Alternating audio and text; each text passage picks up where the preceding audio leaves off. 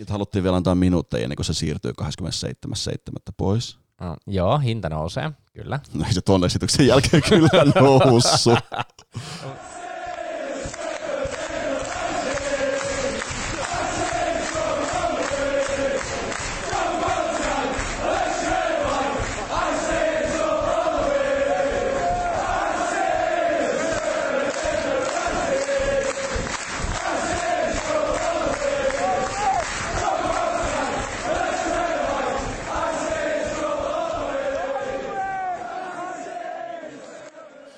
Tervetuloa Punaisen Paholaisen, oliko se videopalaveri? Ja sieltä lähti käytiin seuraava paholaisen asiana ja podcasti. Topi yritti hirveästi aloittaa tätä jaksoa, mutta eihän siitä nyt niinku tullut mitään. Haluatko jollain tavalla nyt perustella, että minkä takia sanon punpah? Niin, kun musta on hirveän vaikea tämä meidän podcastin nimi. Ja eilen sitten laitettiin viestiä, niin musta se on niinku Punainen Paholainen, mikä meidän podcastin nimi on. Ja aina kun mä haen sitä jostain Twitteristä tai Instagramista, niin mä aina rupean kirjoittaa sanaa punainen, koska se jotenkin, no se yhdistyy mulle Unitediin ja muuta. Mun mielestä me tehdään semmoinen polli, semmoinen äänestys, että vaihdetaanko meidän podcastin nimeä. Ja sit se yksi oli se paha sanoo. Niin, hashtag paha sanoo. Niin, mun mielestä se olisi kans aika kova, koska kyllähän me ollaan puhuttu monta kertaa, että eihän mitään asiantuntijoita olla, niin tää paha sanoo, niin. Jos sellainen vähän tiedät sellainen Niin, ja ne tuli, pah tulee siis sanasta niin. Paholaisen ja as tulee sanasta asianajaja. Niin. Ei se huonoa. Sitäkin voidaan miettiä. No niin, mut hei, tervetuloa taas jälleen kerran linjoille ja kuuntelemaan meidän hienoa analyysiämme näistä taas menneistä otteluista, ja kyllähän tässä nyt vähän pientä naurua ja hymyä ja iloa jälleen kerran perjantai-aamuun jollain tavalla on, mutta kyllä mun silti vähän hakkaa takaraivoset, ei tässä nyt ihan kauhean tyytyväinenkään oikeastaan voi olla.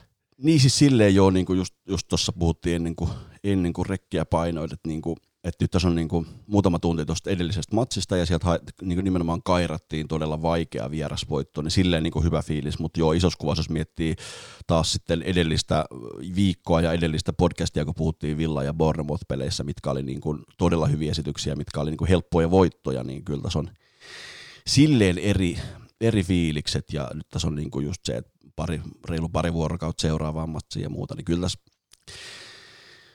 tässä huoli on. Mutta joo, kyllä tässä nyt on vähän puitavaa ja nyt mä uskon, että nyt kummallakin tämän, vähän aikaisemmat ottelut, kun perattiin läpi noiden arvosanojenkin muodossa, niin tuntui, että oli aika helppoa antaa numeroita, mutta nyt voi tulla vähän hajontaa jopa, että ihan mielenkiintoista nähdä, minkälaisia arvosanaperusteluita meillä on molemmilla tuosta Crystal Palace-ottelusta. Tässä jaksossa käydään läpi nopeasti viikolla tulleita uutisointeja, vähän minkälaisia juttuja tällä hetkellä futismaailmassa pyörii. Käydään läpi Southampton-ottelua ja sitten Crystal Palace-ottelua ja sitten vielä vähän pelaaja-arvioiden kanssa ja sen jälkeen vielä tulevia otteluita, koska niin sanotusti härkä viikko alkaa. Tai jatkuu. Miten niitä? Oliko se 10 päivää 4 matsia vai mikä se oli se? No, se oli ihan sairas määrä. Kiakko playoff rytmiä. Kiakkoa. Mutta siis joo, kolme kotimaan peliä jäljellä tällä kaudella. Et nyt eletään oikeasti tosi isoja päiviä ja isoja hetkiä ja meidän tilanteessa myös muiden joukkueiden tulokset on ja esitykset on semmoisia. Ennen kaikkea ne tulokset, mitä aika paljon tulee seurattua, paljon enemmän kuin normaalisti sanotaan keskellä kautta, niin kyllähän nämä on, nämä on pelaajille ja faneille omalla tavallaan niitä herkkupaloja ja niitä parhaita viikkoja kaudessa, mutta Jos podcast sidekickinä on vaikea palautua, niin kyllä mua huolettaa toi pelaajien palautuminen myös. No, tämä on ihan hauska tilanne. Mä en ikinä ajatellut tätä podcastia perustaessani, että mä haluaisin sanoa, että mitäs mä sanoin, mutta nythän tässä päästään sellainen tilanteeseen, että Huismankin saattaa ehkä kääntää vähän takkia. Niin mun pitää taas nostaa käsiä. Niin, tai kääntää takkiaan tässä näissä lepuutusasioissa, mutta mennään siihen kohta. Uutisoinneista sen verran, että nythän on tullut tietoamme, että siirtoikkuna avautuu Englannissa 27.7. eli Leicester-pelin jälkeisenä aamuna maanantaina ja menee kiinni vasta 50. Mitä antaako tämä sun mielestä pientä viitettä siitä, että että kausi jatkuisi syyskuussa tai alkaisi uudestaan. Niin, kyllähän toi, jos, mä en ole itse asiassa ihan varma, että onko Valioliiga edelleen siinä päätöksessä kiinni, että siirtoikkuna sulkeutuu ennen kuin kausi alkaa. Toki tämä niin kuin korona ja kaikki nämä on voinut sotkea sitä, mutta silloinhan toi tarkoittaa sitä, että kausi alkaa tyyliin 6. lokakuuta. Mutta joo, en ole niinku siitä ihan varma, että pitääkö se päätös edelleen näistä poikkeusoloista huolimatta. Mutta omaan korvaan tavallaan okei, se lokakuu olisi aika myöhäistä sen suhteen, että kausi saadaan suoritettua nätisti läpi ennen EM-kisoja, mutta sitten jos mä mietin niinku pelaajien terveyttä ja tämmöistä, niin sehän kuulostaisi oikeasti hyvältä. Silloin toi elokuun se Europa League-lopputurnaus, mihin asti sitten siellä mennäänkään, olisi ohi ja siinä olisi niinku ehkä jopa 3 viikkoa pelaajille lomaa. Se voi olla, ja yksi asia, mitä mä oon miettinyt tosi paljon, että onko tehty jonkinnäköistä päätöstä, että Englannin kuppeja ei pelata tulevalla kaudella. Niin, ja siis huhua oli aikaisemmin jo kesällä tuossa niin 8 isoa, ei isoja, mutta ilmeisesti about 8 tämän hetken niin kuin varmaan Eurooppa-pelejä pelaavat seurat ei osallistuisi liigakappiin. Ei mä niin kuin FA-kappiin lähtisi niin historiallisena turnauksena niin kuin perumaan, enkä lähtisi Unitedina niin kuin, jäämään pois siitä, mutta ilmeisesti liigacupin kohdalta niin moni joukkue sitä miettii, ja no vähän riippuu miten kausi menee ja näin, mutta tietysti sitten ehkä FA Cupikin olisi semmoinen, mihin lähdettäisiin lähtökohtaisesti vähän sitten rotaatiokokoonpanoon, niin kuin tietysti usein alkukierroksella muutenkin lähdetään, mutta jännä nähdä, joo, varmaan aika nopeasti näitäkin päätöksiä tulee, ja toi siirtoikkunan julkistaminen, en tiedä, eikö joo, on se varma ja vahvistettu niin kyllähän toi on ensimmäinen askel siihen, että se ensi kauden runko rupeaa pikkuhiljaa sieltä julkisuuteen pompsahtelemaan. Kyllä, ja meiltä on toivottu jaksoa, jossa puhuttaisiin niin sanotusti ulosmyynneistä tai pelaajista, jotka heivataan Unitedista pois. Me tehdään se sitten, kun sen aika on, eli ei vielä tässä kesken kautta. Musta tuntuu, että tässä tulee kaikennäköiset yhteenvetoanalyysit ja kaikki mahdollinen. Joo, on tässä niin paljon pelejä, että varmaan seuraavat pari viikkoa on ainakin. Mutta ehdottomasti tehdään joo, ja tietysti voisi miettiä sillä, että olisiko sitten niin kuin NS-ylimääräinen jakso, jos jaksetaan painaa, niin silleen, että koska se tosiaan aukeaa 27.7., niin että siihen niin kuin saataisiin jollain tavalla siihen siirtoikkunan alun tienoille se, koska sen ihan jälkeen noita uutisia voi rupea tulemaan jo. Sieltä voi tulla muun muassa vähän jatkosopimusuutisiakin, mutta ei nyt ruveta spekuloimaan niitä tässä. Joo, muista se sun lähdekritiikki Twitterissä. Jos jollain on 10 000 ostettua seuraajaa, niin ei se tarkoita sitä, että se tietää jotain. No, katsotaan. Mutta joo, muutamia uutisointeja. Jude Bellingham meni nyt kuin menikin sieltä niin Dortmundiin. Joo, tai ainakin Sky mukaan on niin kuin medikaaleissa tai lääkäritarkastuksia hoitamassa. Mä luulin, että sulla oli tähän niin ollut Dortmundin twiitti jo tiedossa. Joo, se oli Sky vaan mutta mut joo, kyllähän se tietysti on siltä näyttänyt, ja tässähän me laskettiin 1-1, että ei siis toki pelaa samaa pelipaikkaa, mutta United kiltisti päästi Bellinghamin Dortmundiin, jotta Dortmund sitten kiltisti päästäisi hyvin halvalla meille sitten jonkun laiturin sieltä. Joo, ja siis tulihan uutisointeja, mun mielestä mä en ihan varmasti, en kyllä mielestäni nähnyt vielä Unitedin puolelta, mutta Alvaro Fernandes, Real Madrid, 17-vuotias, laitapakki. Joo, kyllä, joo, ei Unitedin puolelta, joo, ja noita niin kuin junnuhankintoja harvemmin sillä siirtohetkellä vahvistetaan, vaan ne vahvistetaan sitten ryppäässä, kun he ovat saaneet niin akatemiasopimuksen, mutta toki kyseessä on jo 17-vuotias pelaaja, eli hän todennäköisesti saa suoraan niin kuin ammattilaissopimuksen. Ilmeisesti suunnitelma on, että hän skabaa Reece Divinen kanssa vasemman pakin paikasta ja lähtee niin kuin sinne U23 uskoisin, mutta joo, mielenkiintoista. Totta kai painoin Instagramissa seurantaa ja sieltä tuli heti itse asiassa vuolaat kiitokset Real Madridille ja klassiset, tämä oli vaikea päätös, mutta Ei tullut kiitokset seuraamisesta. Ei tullut vielä mulle viestejä, ei tullut. Tämä on vaan silleen mielenkiintoista, kun näitä laitapakkeja nyt jo ehkä tuolla Suomen kannattajayhdistyksen ryhmässä, Muskofi-ryhmässäkin huudeltiin jo, että minkä takia näitä laitapakkeja hankitaan, niin kyllä niitä nyt valitettavasti kyllä vaan sitä syvyyttä kaivataan ja kyllä niitä tuossa nyt. Mä en nyt halua edes sanoa, mutta niinku kaikki niinku siinä Greenwood bandwagonissa olleet ihmiset, niin nyt niinku, kyllä mäkin sitä Masonia fiilaan, mutta syvyyttä vaan tarvitaan, ja eilen taas nähtiin, että niin kuin valitettavasti, niin sit kun jalka on kipeä, niin ei pysty pelaamaan täysillä, ja, niin, ja tarvitaan syvyyttä. Niin, ja nimenomaan, ja siitä huolimatta Ole joutuu tekemään sen päätöksen, että okei, odotetaan se tietoinen riski, koska James ei ole siinä iskussa, missä pitäisi olla, koska Chong selvästikään ei ole tällä hetkellä. Varmaan treeniesitysten suhteen sitten ei ole, niin kuin, eikä on sitä näkynyt treenikuvisioita, on se varmaan kunnossa, mutta et niinku, ja sitten sieltä tulee, no puhutaan sitä myöhemmin, tulee sitten tämä yksi afrotukka kentälle, niin nimenomaan syvyyttä tarvitaan, ja yksi loukkaantuminen tuohon hyökkäyskolmikkoon, niin yhtäkkiä se näyttää paljon paljon pahemmalta. Joo, siitä päästäänkin itse asiassa viiteen vaihtoon, eli nyt on tullut taas sellaista tietoa, että jatkossa olisi 5 vaihtoa, ja mä laitoin saman tien Huismanille viestiä, että hei, tässähän nyt suurten ja pienten joukkueiden kuilu kasvaa.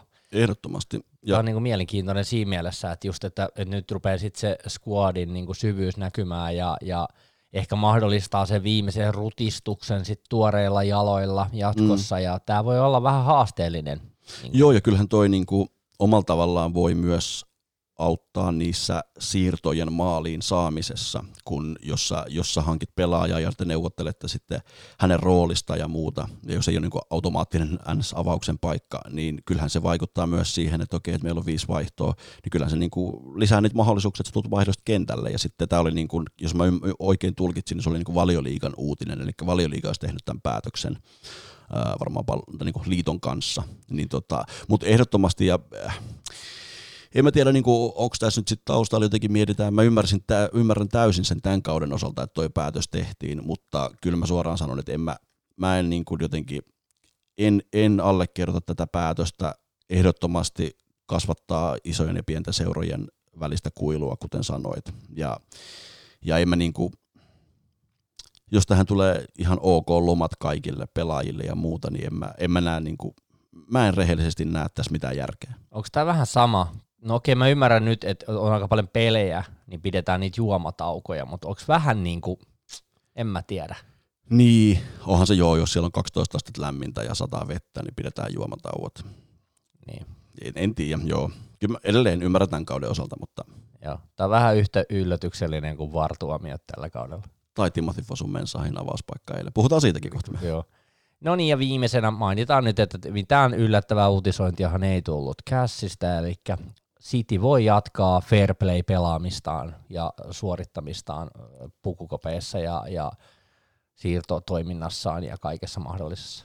Joo, oliko se 10 miljoonan punnan sakot? Joo, se taisi olla Sterlingin lompakosta suoraan maksettu, että ei jouduttu mitään ihmeellisempiä vekseleitä vääntämään siihen. Niin, ja siis sillä jotenkin onhan toi nyt sillä lailla koomista, että sä oot 10 miljoonaa punnan sakot siitä, että sä oot vähän muuttanut Excel-taulukoislukuja, niin millä ne maksetaan ne sakot, no sillä, että sä muutat Excel-taulukois vähän lukuja.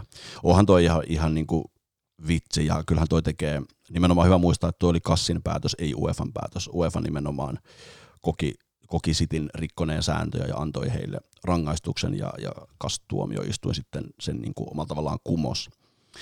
Niin kyllähän toi tekee tai niin kuin UEFan arvovallalle taas iso kolhu, ja sillä koko Financial Fair Play -projektille, niin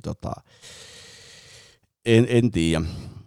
Ei toi niin kuin, ei se hirveän uskottavaa kuvaa anna nimenomaan tästä FFP säännöistä, koska toihan ihan suora vastaus, että niitä saa rikkoa jatkossakin, annetaan pienet sakot teille, mutta ei, joo. Sitten mun mielestä hauskinta tässä keississä on se, että niin kun, jos mä nyt oikein ymmärsin, niin todettiin, että ne ei ole niin kun pitäviä ne syytökset, ja sitten toisekseen ne on vanhentuneita. Niissä on 5 vuotta kai vanhenemisaika, niin sitten rupeaa kyselemään, että niin, että kauas tätä nyt odoteltiin tätä keissin niinku selviämistä, että vähän tulee sellainen tunne, että nyt vähän venytetään tätä ja sitten, aha, katos, me just eilen menikin vanhaksi, niin joo, ei pystytäkään nyt antaa tuomiota. Että joo, nyt jos siitä ihan rehellisesti miettii tätä, niin oikeahan olisi ollut 2 vuotta bänniä ja niin kuin oikeasti niin kuin jätkät kyykkyy siellä, että hommia ei hoideta tällä tavalla ja niin kuin varoitus oikeasti kaikille, että miten näitä hommia hoidetaan. Tämä on vähän niin kuin tämä sama asia, kun näitä siirtoikkunan bännejä on annettu, niin sit niitä on lyhennetty sille, no nyt, ootte nyt tämän yhden siirtoikkunan. Ja on ja sitten jotenkin, okei, tavallaan eri aihe, mutta liittyen näihin bänneihin sama juttu esimerkiksi sitten yhden friendikaan tuossa viime viikolla juteltiin just, että tosi vähän on futiksessa niin doping-keissejä siihen nähden, mitä uskon, että kuitenkin lajiparissa käytetään kiellettyjä aineita, niin onhan tämä samaa teeksi kolotuureja, mitä se sai joku muutaman kuukauden bänniin, niin onhan tämä niin kuin aika paljon on sellaista niin kuin kabinettimeininkiä. Ihan varmasti, ja kyllähän niin kuin tavallaan se, mitä FIFAssa on tapahtunut monen 10 vuoden ajan, niin jos se on se jalkapallon kattojärjestö, ja siellä tapahtuu kaiken näköistä, mikä on ollut julkisuuteen ja varmasti paljon, mitä ei ole tullut julkisuuteen, niin onhan tämä niin kuin jo isossa kuvassa jalkapallomaailma on aika mätä. Valitettavasti, mutta hypätäänkö seuraavaksi Southampton-ottelun maanantaille ja me viestiteltiin Topin kanssa aika paljon, tai ollaan viestelty aika paljon tässä näiden matsien aikana, ja tästä Southampton-ottelusta maanantaina kumpikin ties, varmaan niin kuin kuten jalkapalloileva maailma ja kaikki United-kannattajat tiesit, kuinka iso ottelu on kyseessä, ja täytyy myöntää, että kyllä siinä oli aikamoinen pelko perseessä, kun se matsi ei ollut edes alkanut vielä. Mulla oli ainakin tosi epävarma fiilis. Oli tosi niin kuin hyvä niin kuin drive alla, mutta kyllä mua pikkasen se avauskokoonpano sit kuitenkin niin kuin jäi jännittämään, koska me lähdettiin jälleen kerran samalla kokoonpanolla. Ja jotenkin vähän se kotiottelu kuitenkin, tiedätkö, silleen Old Traffordilla pelattava peli, niin olisi odottanut parempaa. Ehdottomasti, ja siis joo, ne edeltävät ottelut vastustajat oli luvalla sanoen huonoja. Bournemouth tavallaan jotain hyviä, ihan hyviä merkkejä, mutta loppujen lopuksi niin oikein United pelasi tosi hyvin, ne teki vastustajat huonoja, mutta Southampton oli ihan eri tason joukkue, ja Southampton on pelannut restartin jälkeen, jos oikein muistan, niin pelannut tosi hyvin. Oli hyviä pelejä. Voitti Cityn ja kaiken näköistä. Hassenhutel on saanut mun mielestä niiden pelistä sellaista jotenkin tosi energistä, ja siihen mun mielestä United kompastui, että ne prässäs tosi korkealta, kyllä, nopeasti, ja siinä niin kuin mun mielestä niin kuin just tuli se ongelma, eli heti kun painettiin paine Pogbaan, Matitsiin, ylipäätään toppareihin, joiden avaamispelaamisesta on annettu aika paljon kuraakin, niin me oltiin pulassa. Joo, siis Southampton oli mun mielestä tosi vakuuttava alku, niin kuin sanoit, pressasi aggressiivisesti, liikutti palloa, haastoi 1v1, mutta Southamptonin puolustus oli mun mielestä heti pelialusta lähtien haavoittuvainen. Se Martialin läpiajo, viimeinen kosketus suoraan maalivahtia kohti, jolloin siinä ei ollut enää vetokulmaa. Siinä se kosketus nimenomaan oikealle veskaliikkeelle ja sen jälkeen sijoitus. Et se oli niinku semmoinen pieni asia, mutta mun mielestä näissä kahdessa pelissä tällä viikolla on ollut paljon niitä pieniä asioita, mitä ei ole tehty niin hyvin kuin osaamme tai niin hyvin kuin pitää. Mutta tämähän oli vähän sellainen matsi, että musta tuntuu, että United oli vähän niin kuin unessa. Kyllä. Tai niin kuin, vähän niin kuin nyt voidaan, puhutaan vähän niin kuin kahdesta ottelusta, tästä palaseottelusta ja tästä Soton pelistä, mutta jotenkin tuntui silleen, että kun oli pallo keskikentällä, nyt McTominaylla tai Matitsilla tai Pogballa, niin jäätiin vähän hautomaan, mietittiin, kenelle se pallo laitetaan. Mä syytän aika paljon väsymystä, mutta jotenkin niin kuin ehkä McTominayn kohdalla ei voi syyttää sitä väsymystäkään, kun ei pelannutkaan niin paljon, mutta niin kuin jotenkin, että McTominayn kohdalla varmasti se on niin kuin pelirytmin puute. On. Et sille anna sen verran siimaa hänelle, mutta kyllä, siis ehdottomasti allekirjoitan ton. Ja joo, varmasti tässä tullaan puhumaan pakettina näistä kahdesta pelistä, koska mun mielestä nämä toisti todella paljon itseään. Mun mielestä oli todella samanlainen peli. Syy, minkä takia lopputulos oli erilainen, oli se, että Southampton oli parempi kuin Palace ja De Gea teki muutaman todella unelmaseivin eilen. Niin näissä on tosi paljon samaa. Ja joo, siis silloin kun pallo olisi pitänyt liikkua nopeasti, niin me jäätiin hautomaan. Pogbalta molemmissa peleissä 2-3 ihan älyttömissä paikoissa semmoista lähdetään hakemaan omassa boksissa putkia ja Southamptonin ensimmäinen maali ihan täysin Pogban piikkiin. Ja sitten taas silloin, kun peli oli jotenkin, peli ei ollut hallussa ja oltaisiin kaivattu sitä rauhoittamista, niin silloin me sählättiin ja silloin niin kuin menetettiin palloa ja yritettiin ehkä liian nopeasti jotenkin vastahyökkäystä. Siinä mun mielestä tehtiin tosi paljon niin kuin molemmissa peleissä.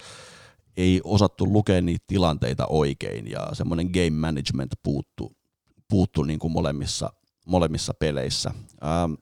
Pienet asiat, haltuunotot, ensimmäiset kosketukset, helpot syötöt, viimeinen kosketus kuljetuksessa, viimeinen syöttö. Siinä oli tosi paljon nimenomaan tämä niin kuin perusasioissa me oltiin huolimattomia. Ja siis en mä nyt on 180 minuutin otanta tai välispelissä tuli 11 minsaa lisää, niin en mä osaa, se on varmasti osittain fyysistä väsymystä, osittain henkistä väsymystä. Mä en jaksa uskoa, että me oltaisiin niin kuin lähdetty takki auki, varsinkaan enää Palace-peliin, kun Southampton-matsissa kävi lopulta, miten kävi.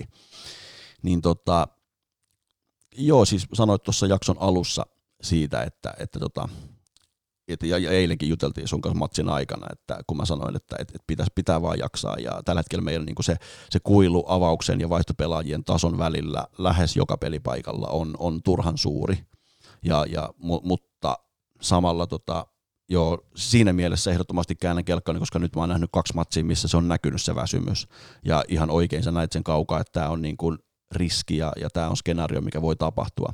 Mutta sen takia, kun mennään myöhemmin tässä jaksossa tuohon Chelsea-peliin, niin tässä on kyllä tosi isoja päätöksiä Solskjaerilla tehtävänä, koska nyt on 2 päivää aikaa palautua, sitten on Chelsea-matsi, sitten on 2 päivää aikaa palautua West Ham-matsi. Tässä on niin kuin tosi isoja päätöksiä tehtävänä. On, ja mun täytyy sanoa, että tämähän on niinku silleen tosi mielenkiintoinen tämä Unitedin tämänhetkinen tilanne, että niinku tossakin toi Armstrongin maali, mikä tuli sen Pogban sähläyksen jälkeen, ja sitten pelataan itse asiassa todella fiksusti ja kypsästi se pallo sinne takatolpalle, ja sen laittaa sen pussiin, ja siinä ei ollut oikeastaan De Gealla kyllä paljon tehtävissä, mutta niinku se maali tuli 12 peliminuutilla, ja kyllä täytyy sanoa, että siinä vaiheessa meni taas kävyt aika näppärästi jäihin, mutta niin kun Rashford 20 minuutilla, Martial 23 minuutilla, peli on 2-1. Jotenkin sellaista niin kun tiettyä niin kun henkistä kasvua on tapahtunut joukkueessa, jolloin pystytään kääntämään peli. Oli muuten Rashfordilta aika jäätävä viimeistely, puhumattakaan Anthony Martialina nähtistä pommista siitä 16 rajalta, mutta niin kun jotenkin...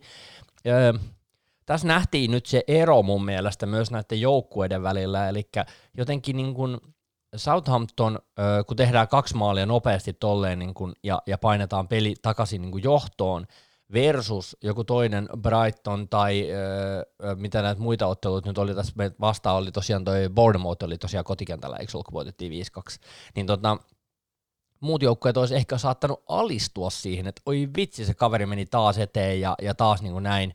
Mutta jotenkin niin Southampton oli paljon kypsempi tässä ottelussa, ja kun mentiin peliä eteenpäin, niin kyllä täytyy sanoa, että eihän tämä, niin jos ajatellaan sitä ensimmäinen puoliaika, 5-2 maalintekoyritykset Soton pelissä meille, mutta sitten toinen puoliaika oli 3-7, eli me jäätiin niin siinä kakkospuoliajalla tosi pahasti telineisiin, ja jotenkin niin kun, siinä kun otettiin Fredi sisään 6-3 Pogba pois, niin Pogba tuli silleen vähän niin kuin tiedät silleen hyppien, se ties sen, että se on pelannut huonon pelin, se ties, että hänen on aika tulla pois, se ties sen, että se ei kironnut sitä, se niin kuin, sen ilmeisesti näki, se vähän niin kuin hymyili siinä, se ties, että voi vitsi, oli huono matsi, joka oli mun mielestä taas toisaalta niin kuin osoitti myös Pogban sellaista henkistä kypsyyttä siihen, että se ei ruvennut niin kuin kapinoimaan, tiedät sitä, että hänen otetaan pois, että hän pystyy parempaan, vaan että se ehkä ties sen, ja jos mä nyt väärin muistan tätä tilannetta, niin taisi olla vielä,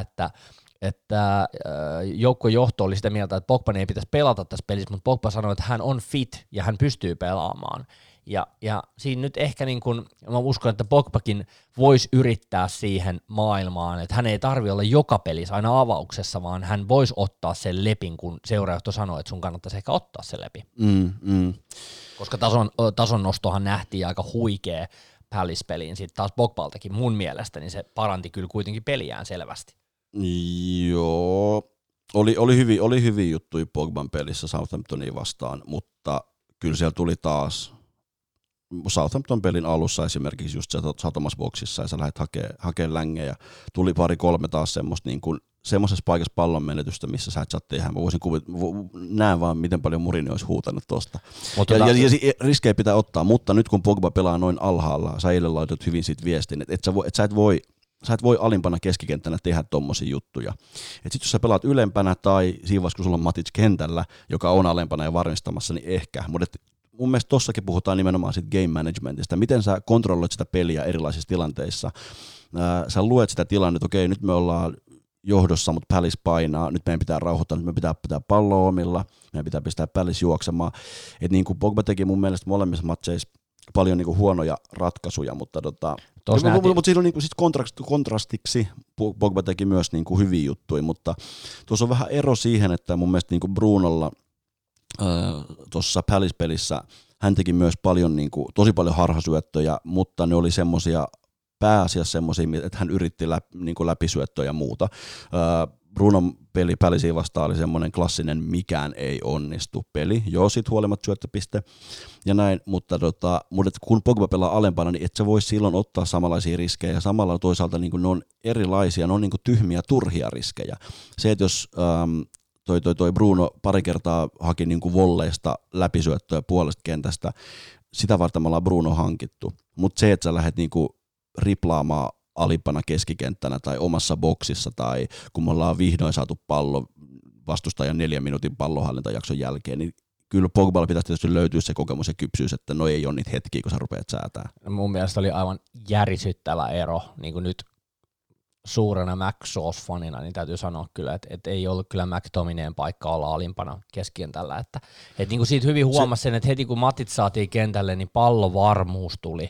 Mä en ole nähnyt, itse asiassa mun täytyy sanoa, että mä en ole katsonut, mikä oli Matitsin niin syöttöpinna tuossa matsissa, taisi olla ihan kuitenkin 93,8 oli, kun tuli kentälle, että ihan ok, mutta siis pointtina vaan se rauhoittaminen, että niin Pogba niin ehkä myös vähän kokeili liian vaikeita siihen nähden, että kun se McSauce ei ole se sellainen luuta siinä keskentän pohjalla, niin siinä oli vähän sellaista niinku riskaa peliä koko ajan, joo, selvästi näkyy se. Että... Joo, ja tuossa on just se, mistä ollaan tosi paljon puhuttu, koska meillä ei oikein ole Maticille rotaatiopelaajaa, ja Matic ehdottomasti ansaitsi levon, ja toisaalta esimerkiksi Southampton pelin, ja mun mielestä ehkä sen edellisenkin pelin jälkeen se oli selvää, että sen pitää saada lepo. Ja molemmat me oltiin sitä mieltä, jos niin kuin eilen päivällä puhuttiin, että McTominay ei avaa, ja hyvä niin, mutta nimenomaan siitä puuttui niitä tiettyjä ominaisuuksia, ja tosiaan sitten McTominay ei ihan onnistunut niin kuin ylipäätään siinä omassa suorituksessaan. Ottaen huomioon, joo, että siinä on niinku pelituntuman puute ja näin, mutta siinä on nimenomaan se, että meillä ei ole toista semmoista pelaajaa, jolla on samoja ominaisuuksia kuin Maticilla. Ja just nimenomaan tullaan siihen tilanteeseen, niin kuin mä sanoin mun muistukseni jossain podcastissa, että Matic on yksin alakerrassa hyvä, McTominay ja Fred on yhdessä hyvä alakerrassa, eli ne toimii kimpassa, mutta sitten se syö sen Pogban tai Brunon siitä kentältä. Et se ei niinku sit toimi, että niiden pitää palata niin sanotusti kahdestaan siinä.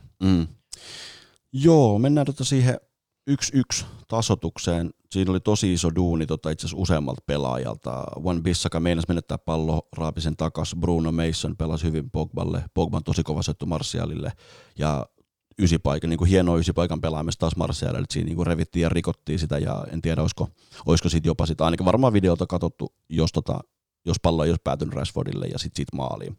Et se oli mun mielestä siinä oli niinku iso duuni monelta pelaajalta ja tosi hyvä viimeistely Rashfordilta vasurilla.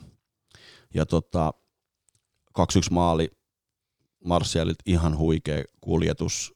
Puhuttiin eilen sunkaan tuon Palace-pelin aikana paljon siitä, että nyt on tullut voimaa siihen runkoon Martialilla, mutta se on sen lisäksi myös yläpäästä kiinni se halu ja uskaltaa mennä niihin niinku pieniin väleihin ja tehdä itselleen tilaa, ja viimeistely oli aika maaginen, mutta tavallaan semmoinen maali joo, mitä on nähty Martialilta, mutta kyllä siinä näkyy se että koko ajan peli peliltä se ysipaikka rupeaa tuntuu enemmän semmoiselta omalta ja viihtyy niissä semmoisissa vähän epämiellyttävissä väleissä ja suojaa tosi hyvin palloa. Southampton pelissä, Palace-pelissä todella monta kertaa hyvä suojaus ja sitten niinku lyhyt syöttöpelillä ennen kaikkea Rashfordin kanssa, niin sai luotua itselleen ja toisilleen itse tosi monta hyvää maalipaikkaa. Martialin viimeistelytehokkuus on kyllä huikaseva. Mä en kyllä ihan kauheasti muista, että se, no siinä Soton pelissä pääsi sen läpiajon pisti ohi, mutta niin mun mielestä se on silti Silti on se laittaa aika hyvällä paikalla. On se tosi viileä viimeistelijä, joo, kyllä se niinku, jos vertaa vaikka Rashfordiin, niin ehdottomasti Martial on semmoinen rauhallisempi, puhutaan niin kuin composure englanniksi, eli tämä nimenomaan tämmöinen rauhallisuus, ja se, että sä keskityt niin kuin tuommoisessa tilanteessa niin kuin viimeiseen asti, niin on siinä jo niin kuin ero, ja tosiaan Rashfordilla jo olisi molemmissa matseissa, olisi voinut osua useamminkin. Oliko sulla vielä jotain sanottavaa Soton pelistä ennen sitä surullista loppuhetken tasoitusta? Hei, mun pitää sanoa, en mä tiedä, voiko mä annan kiitosta Dumarille siitä, mutta mun mielestä Dumari tällä kertaa melko selvästi vihelsi meidän hyväksi 50-50 tilanteita, ja se oli niin kuin... Varsinkin Greenwoodin jalkaan tulee taklauksen Romeo, se meni ihan hyvin. Joo, meni ohikin totta kai, mutta nimenomaan kun puhuttiin siitä, että tavallaan sitä pelin kulkua ja semmoisia 50-50 tilanteita, en ole ihan varma rikko tai kumpi rikko, niin aika kyllä. Paljon. Joo. Mutta joo, ei mulla ennen sitä, mennään ihmeessä siihen maaliin, vaikka mä en haluiskaan, niin totta kai me mennään. Joo, ikävästi Huisman laittoi viesti, että tämä peli päättyy 2-2, eli... Niin, jos oli joskus tunnin kohdalla, ei se vaan sen, niin kuin sen näkee, se roikku kyllä. Eikö se ole inhoittavaa, kun sä katsot jalkapallopeliä, ja sä pystyt jollain tavalla tietämään, kuinka tästä tulee käymään. Niin, silloin kun se lopputulema ei ole hyvä. Niin kyllä. Se on inhoittavaa, kuinka se roikkuu ja roikkuu. Se maali oli kyllä sellainen perinteikäs, no siinä oli tällaista, että jouduttiin pelaamaan yhden miehen vajaalla, koska oltiin otettu vaihdot täyteen ja sitten Williamsilta menee tyyliin pää pois ja niin kuin, tilanne on tämä, ei voi mitään valitettavasti siinä sitten pelataan miehen vajaalla ja surullinen puolustustilanne kulmatilanteessa. Mä veikkaan, että siinä oli jotenkin jätkin niin kuin aivan oli kyllä nyt niin kuin sekasin koko paljon. Joo, ja siitä nimenomaan, siinä esimerkiksi tämä composure puuttu, koska siinä nimenomaan jotenkin mä katoin eilen ne maalit uudestaan, niin se niin kuin jotenkin, siinä niin kuin se tahto ja halu voitti sen järjen ja rauhallisuuden, koska siinä tavallaan siihen ekaan palloon, niin musta tuntuu, että kaikilla pelaajilla oli vähän se, että jumalauta, nyt mä voidan tämän pallon ja sitten tämä peli on paketissa. Ja Lindelöf sai kuraa siitä, että tavallaan se menetti pelaaja nyt on vartioissa, se on ihan totta, mutta eilen tsiikasin, se jotenkin avasi mulle silmät. Siinä vaiheessa, kun maali syntyy, takatolpalla on 4 Southamptonin pelaajaa ja Lindelöf, missä ne muut Unitedin pelaajat oli. Nein. Niin siinä niin nimenomaan se jotenkin se maltti ja rauha, että pidän oman mieheni ja niin luotan myös niin joukkuekavereihin, että se kenelle se tulee, niin se voittaa sen pallon. Tai jos se tulee Davidille, niin se hoitaa sen. Okei, Davidin syystäkin ei ole välttämättä kaikilla niin luottoa, että se hoitaa oman maalin. Sanoa kyllä, että siinä ei ole Davidilla niin mitään saumaa siinä pallossa. Se ei tehnyt mitään, se jäätyi viivalle mun mielestä siinä tilanteessa. Niin siis oli saumaa nimenomaan, olisi ollut saumaa. Niin oli, joo, mutta se ei tehnyt mitään. Niin kyllä mä sanon, tietynlainen veska olisi tuossa tullut, siis sulla on edelleen se niinku 0,5 metriä hyvää sen kätesi takia, kun muuten ei voi käyttää käsiä, niin nimenomaan nyrkki sinne ja 3 vihelystä ja 3 pistettä, mutta siinä mielessä mun mielestä joo Lindelöfille niinku, en mä tiedä synninpäästöä, mutta mun mielestä se on vaan niin kuin, silloin se on joukkueena päin persettä puolustettu se erikoistilanne, jos siellä on 4 Southamptonin pelaajaa takatolpalla käytännössä vapaana ja Lindelöf on ainoa, joka siinä skabaa. Että okei, Lindelöf olisi voinut tehdä paremmin ja totta kai pitää puolustaa oikealta puolelta, mutta missä ne muut Unitedin pelaajat oli? Joo, se oli ja sitten se tulee niin kuin jotenkin, mä vielä sanoin tuossa, että jotenkin tuli kuitenkin sen puskun kautta se pallo vielä, että se ei tullut niinku suoraan sinne Lindelöfin jätkälle, vaan että se tulee vielä puskun kautta sinne takatolpalle ja parhaassa tapauksessa hyvällä tuurilla sen on osunut toppaa tai mennyt ohi, mutta totta kai se menee pussiin ja sitten on kävyt jäässä. Mutta ehdottomasti ansaittu tasoitus nyt on niinku muutaman päivän pelin jälkeen, niin on taas tarpeeksi kypsä sanomaan sen. Ei siis ihan ehdottomasti ansaittu tasoitus, Southampton oli hyvä siis ja United ei ollut mun mielestä mitenkään niin kuin... United oli taas kerran niin kuin jaksoissa, siellä oli jaksoja, kun me oltiin tosi hyviä, ja se ilahdutti mua näissä tämän viikon 2 pelissä, että me oltiin hyökkäyspäässä todella vaarallisia, vaikka se peli ei, kumpikaan peli ei ollut kontrollissa. Mutta me pelattiin kuin lampaat. Se oli vähän sellainen varovainen ottelu se Sotoni, mutta käännetään se nyt vaikka nyt taakse ja hypätäänkö seuraavaksi tuohon Palace-peliin, koska Palace-peli oli vähän kans tällainen, että mä itse asiassa kuuntelin meidän aikaisempaa jaksoa, missä me ennustettiin näitä matseja, ja siinä puhuttiin jo vähän siitä, että kun siinä oli toi Villa, itse asiassa Villa-peli me ajateltiin molemmat, että se voisi olla vaikeampi kuin tämä Soton peli, ja sitten niin kuin ehkä tuosta Palacestäkin ajateltiin, että no aikaisemmin kovan kotiyleisön tukemana, niin Palace-vieraspeli olisi oikeasti ollut tosi vaikea peli. Palaceilla oli kuitenkin niinku useita heikkoja otteluita. He ovat pelanneet viisi tappia putkeen ne peliä. Niin kuin sitten mä kuuntelin Hassanhuttelin noita kommentteja, niin hän sanoi, että on pelannut hyvin, mutta ei olla saatu ihan sitä, mitä ollaan ansaittu. Siis, Hodgson. Niin joo, joo, meni sekaisin jo, tosiaan Hodarin. Niin jotenkin, että et on ollut hyviä esityksiä, mutta niin kuin tässäkin Palace-ottelussakin, niin no joo, olisiko pitänyt viheltää pilkkua heille ja tilanteet vähän niin kuin menee ja näin. Ja et jotenkin nyt vähän niin kuin tuurin puolestakaan ei olla, on varvas paitsiossa ja tilanteet on tällaisia, että niin kuin aika paljon niin kuin koetaan vähän niin kuin tällaista epäonnea. Mutta mulla oli jotenkin tässä Palace-pelistä, kun nähtiin kokoonpano, että siellä on Timothy Fosu-Mensah meidän vasemmalla kaistalla, niin kyllä mä siinä vaiheessa olin silleen, että jasso, terve, että mikä homma, että nyt on kaivettu kyllä. Ja siinä samalla varmaan Dalotti pois. Niin kuin Unitedin varmaan jokaista sometilistään tällä hetkellä, että siellä on niin kuin varmaan aika monen epäusko siihen, että hän pääsee kentälle enää. Ja joo, kyllä. Näyttää siis aika vaikealta hänen kohdaltaan. Jotenkin, ja sitten kyllä mä täytyy sanoa, että McTominay oli toivotustikin keskentä pohjalla, mutta nyt ei oikein lähtenyt. Ja sitten Greenwoodin jalka paksuna pelaan oikealla laidalla, niin kyllä mä sanon, että Se saattoi maksaa aika paljonkin. Toivottavasti ei, mutta joo, siis tässä on just tämä, ja varmaan tässäkin jaksossa siitä puhutaan, että kun sitä syvyyttä ei ole, niin sä joudut tekemään noita riskejä, sä joudut pelottaa pelaajia väsyneenä, sä joudut pelottaa pelaajia pieni loukkaantumisten kanssa. Okei, toisaalta ammattipelaajan pitää tiettyyn pisteeseen asti isoissa peleissä pystyä sen kivun läpi pelaamaan, mutta eihän tämä nimenomaan, no viitaten erään mitä mä nyt sanoisin.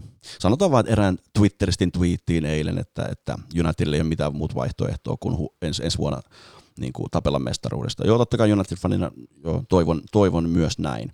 Mutta sitten kun siellä twiittiketjussa tuli sitten keskustelua ja hän kysyi, että millä perusteella näin ei olisi, niin kyllä mulle tulee ensimmäisenä mieleen penkki.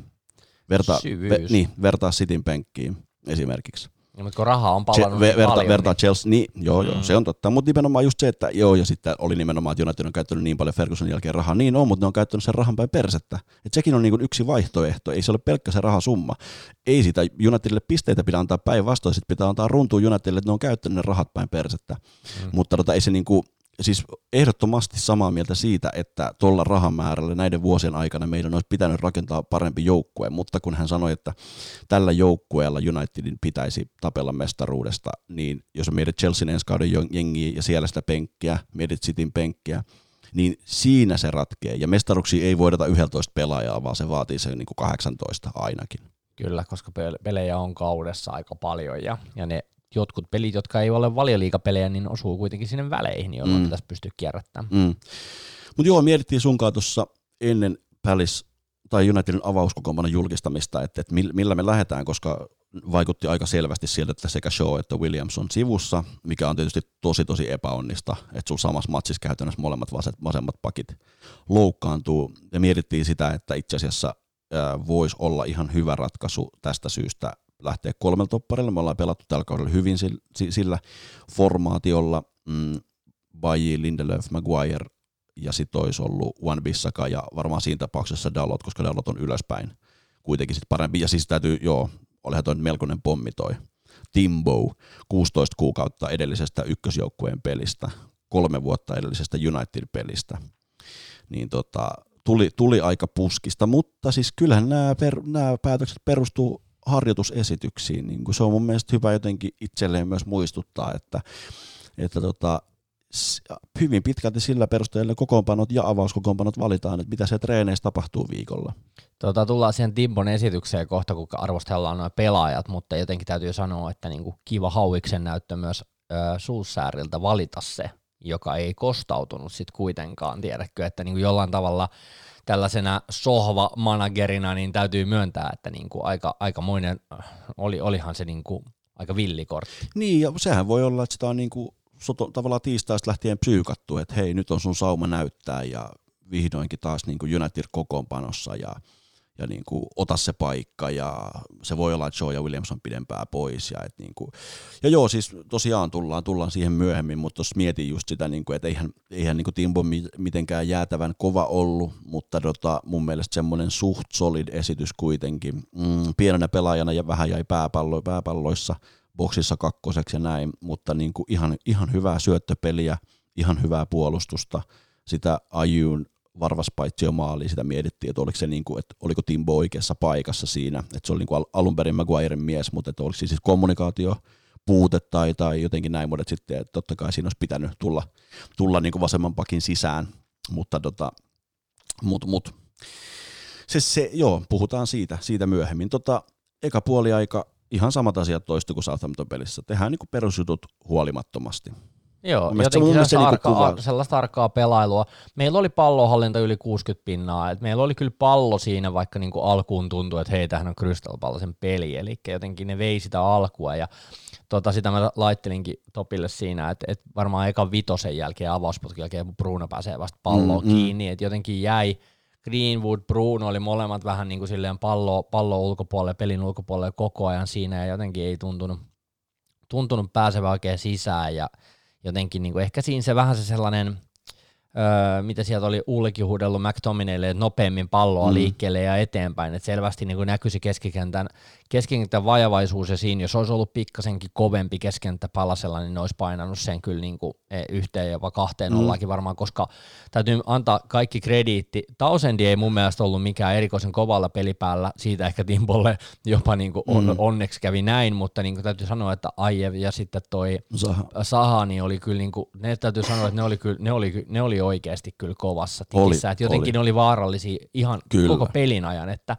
jotenkin jos sulla ekalla minuutilla he ottaa kopin, ei nyt ihan nurkasta, mutta silti pääsee torjuntatöihin heti, niin kyllä mä olin silleen, että okei, tämä on tällainen peli. Kyllä, joo, että jotenkin näki saman tien, ja sitten monta kertaa De Gea oli silleen, että nyt jätkät oikeasti hei, että niin herätteli, joka sitten taas niin toi itselle sellaista älytöntä luottoa, ja tähän väliin täytyy sanoa, että kun kattelin sitä aikaisemmin nähtyä Sheffield Unitedin peliä, missä pelasivat Leicesteria vastaan, niin kyllä mä siinä mietin sitä, että kyllä vitsit, vielä on Hendersonille matkaa De Gea, tai tiedättekö se sellainen kokemus ja varmuus ja tällainen, ja nyt jos tuosta De Geasta kuoriutuu vielä tollainen vähän niin kuin hei, niin kuin liideriä jopa, niin se ei haittaa yhtään. Toi ilahdutti tosi paljon, tosi monessa tilanteen jälkeen, torjunnan jälkeen, kädet pystyy ja huuto jengille, että herätkää. Ja se jengi ei oikein herännyt tavallaan missään vaiheessa. Mutta joo, ehdottomasti ilahduttaa.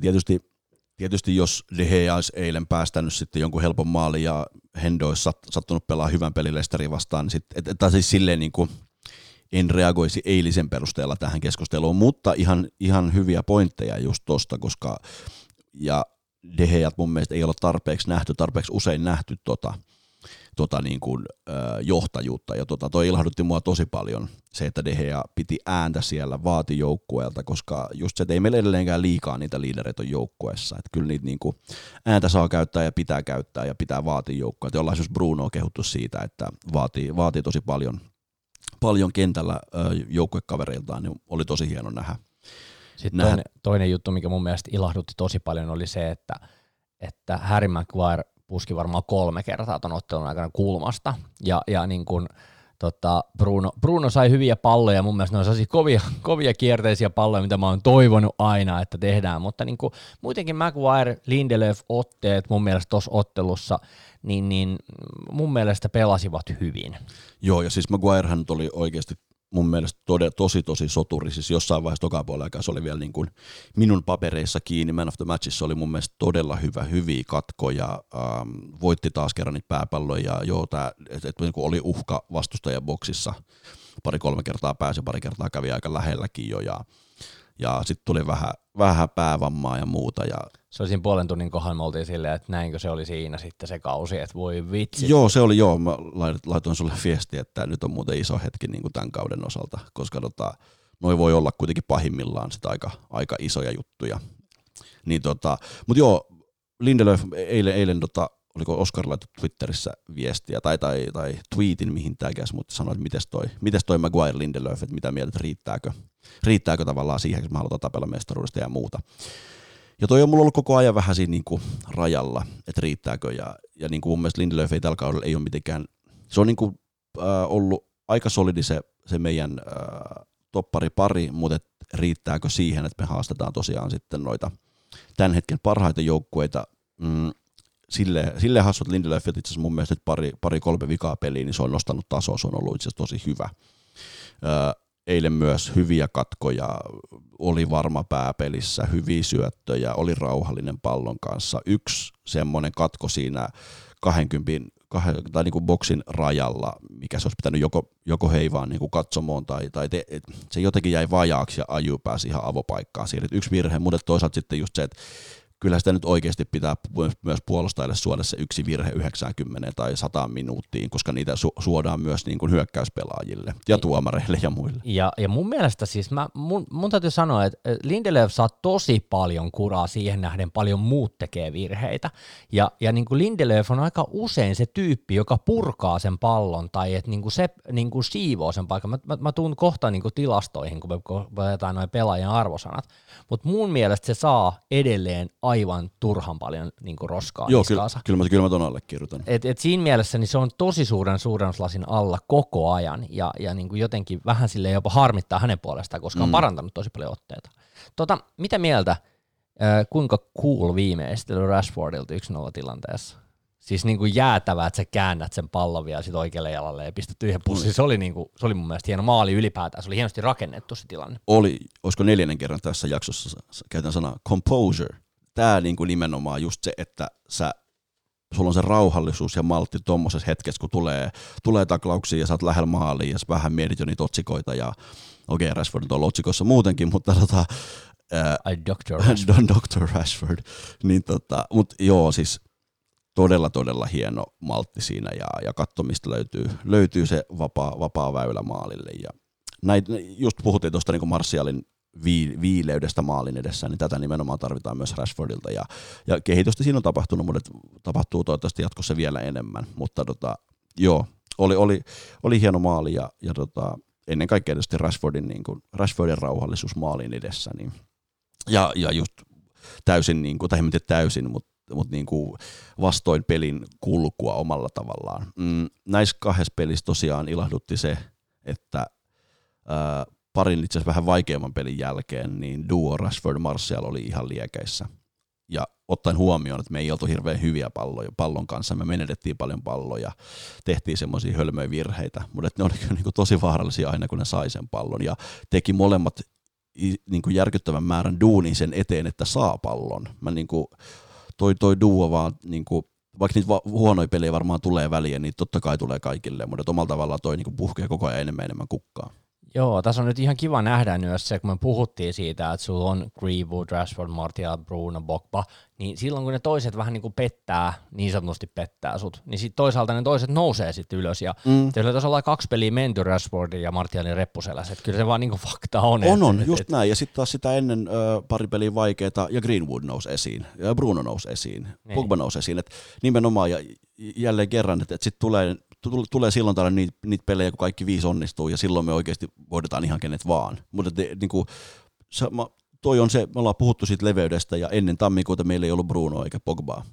Ja nyt meillä yhtäkkiä on nimenomaan tuossa hyökkäyspelaamisessa on niitä vaihtoehtoja, mutta edelleen penkillä meillä ei niitä ole tarpeeksi. Mutta se on niinku, ja kyllähän tosiaan itse asiassa Soton pelissä, vaikka se oli vaikea peli, niin kyllä mä ihailen sitä, miten paljon meidän lyhytsyöttöpeli on kehittynyt. Ja en voi korostaa liikaa sitä Brunon merkitystä siinä, mutta se, että kun me hyökätään, niin ne syöttökombinaatiot pienessä tilassa ja oikein ajoitettuna syötöt. Okei, toi Pälispelissä oli Brunolla nyt vaan semmoinen match, että mikään ei onnistunut, ei edes ne lyhyet syötöt, mutta sitten toisaalta mä arvostan sitä, että teki taas kerran niin kuin älyttömän duunin joukkueen eteen ja lähti aina jahtaa sitä palloa, kun oli menettänyt ja muuta. Joo, ja jotenkin niin kuin nyt täytyy sanoa, että kun mä viime jaksossa pohdin tosi paljon sitä, että minkä takia mun on jotenkin tosi vaikea arvioida Rashfordia niin kuin kokonaisuutena ja näin, niin siitä tuli tosi hyviä twiittejä ja analyysejä vastaan siitä Rashfordin roolista, kuinka se on muuttunut tämän restartin jälkeen, että hän ei ole enää se viimeistelijä välttämättä, vaan hän on enemmänkin pelirakentaja, ja toi on niin kuin tosi tosi niin kuin arvokas työ ja rooli, mitä hän tekee tuon joukkueen eteen tällä hetkellä. Eli me ollaan nähty useita palloja, joissa hänellä on pallo laidalla ja se laittaa pitkän pallon Anthony Martialille, joka juoksee sinne kentän laidalle. Tai oikeastaan vähän niin kuin boksissa, mutta sinne niin kuin laidalle. Ja niin kuin nähdään sitä, että se laittaa aika usein, niin kuin me ollaan puhuttu, että Shaw on noussut, Martial laittaa hienon passin sinne, että toi Rashford laittaa sen hienon passin. Että jotenkin niin kuin hänestä on tullut enemmän se rakentaja siihen ja se on vielä arvokkaampi itse asiassa sille joukkueelle nyt. On. Ja varsinkin nyt tuolla vielä halukkuudella tehdä noita maaleja, niin, ja se on niin kuin tosi monipuolistunut. Tässä on nyt jotenkin, niin kuin, mä näen, että Martial ja Rashford molemmat on vielä ottanut sellaisen next stepin tuossa hyökkäyspelaamisessa, että enää ei odoteta vaan palloa jalkaa, että saadaan potkaista verkkoa, vaan enemmän niin kuin nyt pystytään rakentamaan sitä peliä. Niin, varsinkin alkukaudessa, kun meillä ei ollut niitä pelirakentajia, niin sen takia se oli välillä tuskaa, koska ehdottomasti nämä pelaajat oli vielä, niin kuin, ja edelleen on, mutta oli niin kuin kehitysasteessa, niin kuin sanoit, niin oli vielä askeleen alempana ja ei pystynyt itse rakentamaan niitä paikkoja niin hyvin. Ja sitten jos sulla on niin kuin, jälleen kerran Pereiraa, Lingardia, sori nyt Jari, mutta Mataa, että jos sulla on tämmöisiä pelaajia siellä, niin ei sieltä ei tule niin kuin tukea ja apua, että he ei pysty tarpeeksi luomaan niitä paikkoja. Niin mutta just se, nyt meillä on niin kuin pelaajia keskikentällä, jotka pystyy luomaan paikkoja ja sen lisäksi tämä koko kolmikko yläkerrassa koko ajan paremmin ja paremmin pystyy myös luomaan.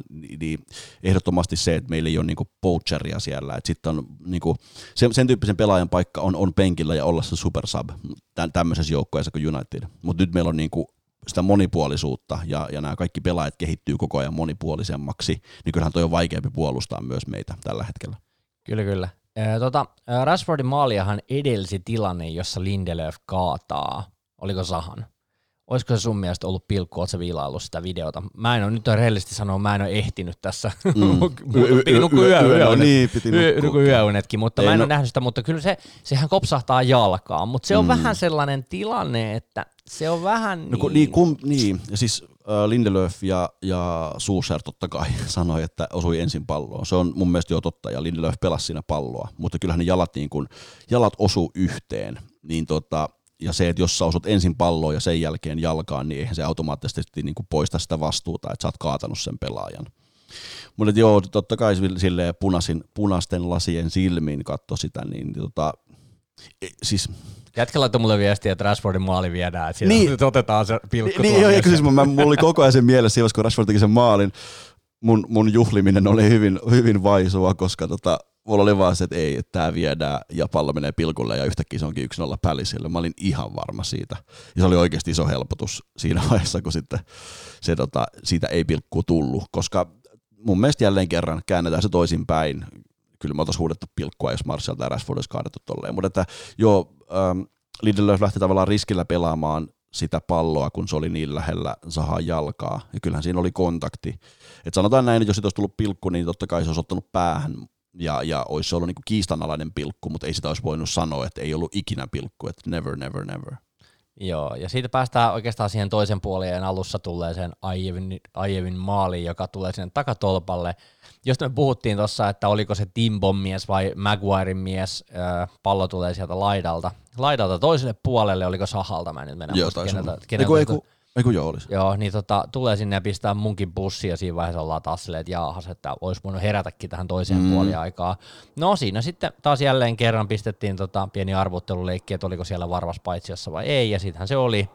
Ja kyllähän siinä kohtaa tuli myös sitä De Gealta kanssa aika paljon runtua, että nyt jätkät oikeasti herätään tähän peliin, jolloin Solskjaer ottaa Lingardin kentälle 62 minuuttia pelattua. Niin. Ja otin Matitsinkin kyllä, että vaihdettiin se Tominee pois. Joo, ja siis sinänsä niin kuin molemmat oltiin sitä mieltä, että Greenwood ei ole tässä pelissä mukana. Varmasti johtuu osittain siitä vammasta, mutta että myös niin kuin vaiko tiukka peli, mutta tällä hetkellä Greenwood ei pysty niin paljon tässä pelissä antamaan, niin Greenwood ja McTominay pois ja Matic ja James kentällä, se oli se meidän niinku, taisi olla molempien se niinku se penkki tai se sohvamanagerin ratkaisu. Niin joo, se kyllä jos kun näin linkaan, niin mä sanoin, että aha. Juu, elikkä siis, mä olisin sanonut, että ne jalat olisi ollut aika hyvät siltä Jamesilta tuohon niin oikealle laidalle kipittämään. Mutta James tekee tosi hyvin duunia alaspäin. Mä muistan alkukaudesta, se oli ehkä semmoinen, mikä nyt on unohtunut, kun Jamesin formi on mitä on. Ja omalla tavallaan, jos Jamesin formi on treeneissä myös, itse olla tämmöisen jo kunnossa, niin en mä niin kuin sitä kritisoi, ettei James Jamesia otettu kentälle. Mä kritisoin ehkä enemmänkin sitä, että siellä ei ollut oikein muita vaihtoehtoja, koska kuten nähtiin, niin Jay Lings ei ollut kuitenkaan sitten oikeasti hirveän semmoinen validi vaihtoehto. Mutta että silleen jo tuommoisessa pelissä, missä tarvitaan duunia sitä alaspäin, niin tietysti silleen James, vaikka se ei olisi ollut sitten ihan priimaa ylöspäin, niin James olisi ollut niinku arvokas pelaaja. Plus niissä peleissä, missä James on tullut nyt penkiltä parissa pelissä, niin on ollut kuitenkin silleen vaarallinen. Tiedätkö, minkä takia Jay Lings otettiin kentälle? Siihen on kaksi syytä. Se, että se pääsee esittelemään sen upeata hius- ja partamuotia. Joo. Vai oliko se kolmas syy? Ei, no se voi olla, että se oli kolmas syy, mutta mulla on kaksi tällaista erittäin kovaa foliohattu-ajatusta tähän asiaan. Nyt haluttiin vielä antaa minuutteja ennen kuin se siirtyy 27.7. pois. No, joo, hinta nousee, kyllä. No ei se tuon esityksen jälkeen kyllä noussut. Okei, siis, mikä se kolmas? En mä. Se avaa sunnuntaina Chelsea vastaan. Niin, no nyt sä voit votia tätä asiaa tässä. Eikö mä olen lähinnä silleen, että ei mitään Chelsea Champions finaali. Niin, mulla oli kysymys tästä siis. Mä katsoin tilastoja ja sen mukaan Jesse Lingard pelasi eilen puoli tuntia. Jos tilastoissa ei näin lukisi ja sanoisit mulle, niin mä en uskoisi sua. Lingard oli tärkeä palan rakentamassa Martialin toista. No se oli samalla kentällä kyllä. Hei, se saattoi viedä jonkun pelaajan toisaalle siinä, kun te rakennettiin tämä. No okei, ei nyt sentä. No mutta kuitenkin hei, me tehtiin sitten vielä kuitenkin se toinen ja vapauttava maali. Ja Jeesus sentä, kun mä laitoin Topille viestiä, mä voisin itkeä. Tuli sellainen tunne, että ei vitsi tää, että se tuli se maali sitten kuitenkin. Van Aanholttihan muuten twiittasi, että hän on ok. Eli se on tosi kiva kuulla. Todella epäonninen tilanne, että Martial vaan rynnii sieltä läpi. Mm. Joo, kyllä mä haluan tuon niin, anteeksi. Ja siinä ensin mun pitää sanoa, tämä oli Dr. Rashfordin maali. Kyllä. Sieltä kolmen jätkän välistä, pikku chippi sieltä laidalta, että pääset sieltä niinku kolmen jätkän läpi, ja sit sä vaan juokset 65 sieltä. Metrin juoksu tuossa vaiheessa peliä. Ja sit sä syötät siihen niinku Martialille juoksulinjalle, joka painaa muuten ihan hyvällä viimeistelyllä siinä vähän häiritöidessä niin takakulmaa ja pelipakettiin ja Soronoa. Oli, ja siis joo, puhuttiin tuosta jonkun verran sunkaan Brunon esityksestä, ja oli semmoinen NS2-syhettä tuossa, mitä ei kuulukaan futiksessa laskea, mutta totta kai sitten kun analyysiä tehdään, niin noi on hyvä niinku huomioida, mutta ehdottomasti ton kaksikon tekemä maali, se Rashfordin, mä muistan, mä siinä hetkessä mä olin silleen, että ota heitto, ota vapari, älä lähde nyt, niin kun oltiin aika syvällä omassa boksissa, ja ehkä liittyen just siihen, vaikka mitä Pogba niin teki tässä matsissa, että teki niitä tämmöisiä väärissä paikoissa, niitä niin tyhmiä riskejä, mutta kun se tuli sieltä välistä, näköjään nyt on niinku väylä vapaana. Ja sitten oliko ne sittarin ovet oli siinä nyt, mitä mä oon maininnut? Mutta se aukasi kyllä ne itse tällä kertaa, mutta siis huikea juoksu 80 minsaa about pelattu ja sillä niinku kumulatiivisella minuuttimäärällä, mitä se on nyt pelannut restartin jälkeen, niin tommonen juoksu ja sitten sen jälkeen Brunolla ja Martial lähti Martial syötti Brunalle, lähti itse sinne laitaan ja vähän niin kuin pelin ulkopuolelle. Martial teki tosi tärkeä juoksun just se. Se vapautti sitä tilaa siinä. Kyllä. Joo. Ja sitten niin jälleen kerran Rashford nimenomaan täydellinen syöttö, oikea vauhti, niin kuin ihan käsittämätön duuni Rashfordilta ja tosi hieno viimeistely Martialilta. Niin kuin sanoin, Team kanssa niin kuin mentiin ja rynnittiin ja ehkä mentiin semmoiseen tilaan ja semmoiseen paikkaan, mihin sanotaan 3-4 vuotta sitten ei olisi mennyt. Olisi yrittänyt laukoa kauempaa jo ja tiedäkään. Olisi ollut jalkoihin ja näin. Nyt se haki sen tilan. Ja sitten on nähty, se on tämä kuljetusliike Martial, mitä mä oon puhunut monta kertaa, että se on tosi hyvä tossa, että se kuljettaa ja sitten se vetää sen sijoitukseen sisään. Joo, täytyy sanoa siis Rashford Martial muutenkin rakensi tosi paljon paikkoja toisilleen, itselleen, Brunolle, Greenwoodille. Vähän joo, sen verran ehkä haluan tuoda niin Greenwoodin ja Brunon paikat pistää omalla tavallaan pelipakettiin, varsinkin se Brunon. Niin varmaan Bruno varmasti painosi, sen näki vähän ilmeestä näki, että totta kai se itsekin hiffasi, että tänään nyt ei vaan niin kuin natsaa. Että pitää tehdä vaan duunin joukkueen eteen, mutta tänään ei vaan natsaa. Mutta se, että se Rashfordin pallo tulee vähän pomppivana, niin jotenkin sillain tosi helppo huudella täältä, mutta että älä lähde tuommoisesta pompusta vetää niin kuin voimalla, kun sä oot aika lähellä maaliin, niin sijoita sisäsyöriä. Sama Greenwoodin paikka, oliko se ekalla puoliajalla. Niin tulee vähän pallo pomppivana, niin älä yritä täysin, vaan niin kuin sijoita. Mutta tietysti silleen jo. Ei, sulla on se Greenwoodin volleypassimaali kuitenkin siinä taustalla. Totta kai sä yrität vetää voimalla yhtä lailla. Siis samalla tekniikallahan sitä lauko, mutta joo, siis oot ihan oikeassa, että nyt jos olisi vaan malttia ollut, niin olisi mennyt sisään varmaan. No hei, ei se huono silti ollut, että nyt oli epäonninen, että se osui tolppaan ja kimpos takaisin, mutta se oli ehkä sen Brunon illan jotenkin kiteyttävä tilanne, että niin kuin, nyt oli tosi ihan kiva suorittamista, mutta koko ajan vähän jotenkin jäi aina. Ja nyt, mä oon sitä mieltä, että nyt ei muuta kuin jääpussit jalkoihin ja maitotonkka käteen ja katsomoa kattelemaan, että näin kyllä ehkä laittaa sitä Chelsea-peliä. Niin. Mä olisin niin rohkea. Mennään noiden arvosanojen jälkeen siihen Chelsea-peliin, eikö näin? Kyllä, ja nyt hei, nyt ollaankin niin jänniä ja villejä, että lähdetäänkin hyökkääjä pelaajasta ja mennään maalivahtia kohti. Jengen menee pasmat ihan sekas. Ei mikä juttu tapahtuu, kukaan edes muista niitä. Mutta joo, lähdetään siitä ja Martial ensimmäisenä. Mun täytyy sanoa nyt, että minun suhteeni Martialiin vaan syvenee syvenemistään. Martial on alkanut tekemään töitä. Mä tykkään tuosta hänen kokonaisvaltaisesta tekemisestään, pelaa 9 paikan pelaajan tavoin. Annan hänelle niinkin kovan arvosanan kuin 8,5. Vaikka niin kuin me puhuttiin siitä, että paljon pitää tehdä, että saa 10 ja näin, ja nyt kuitenkin, niin kuin, mä annan aika kovan arvosanan, mutta se on niin kuin, hänen tilastot on tosi hyvät, ja tiesitkö, tällainen pieni knoppi tuli vastaan, että on ensimmäinen ranskalainen pelaaja, joka tekee 17 maalia 1 valioliigakauden aikana sitten Anelkan 2008-2009. Oho, mä ajattelin, että mennään ehkä Thierry Henryin asti. Ei, mutta niin kuin tiedät sä, tollainen juttu, että, ja muutenkin siis nyt tuntuu, että Martial oliko se tehnyt eniten maaleja kaikissa kilpailuissa vuonna 2020 niin kuin valioliigapelaajista tai jotenkin näin. Okay. Se on ollut tosi tehokas tämän 2020 aikana. Ja se on ihan selvästi Brunon kautta tullut. On.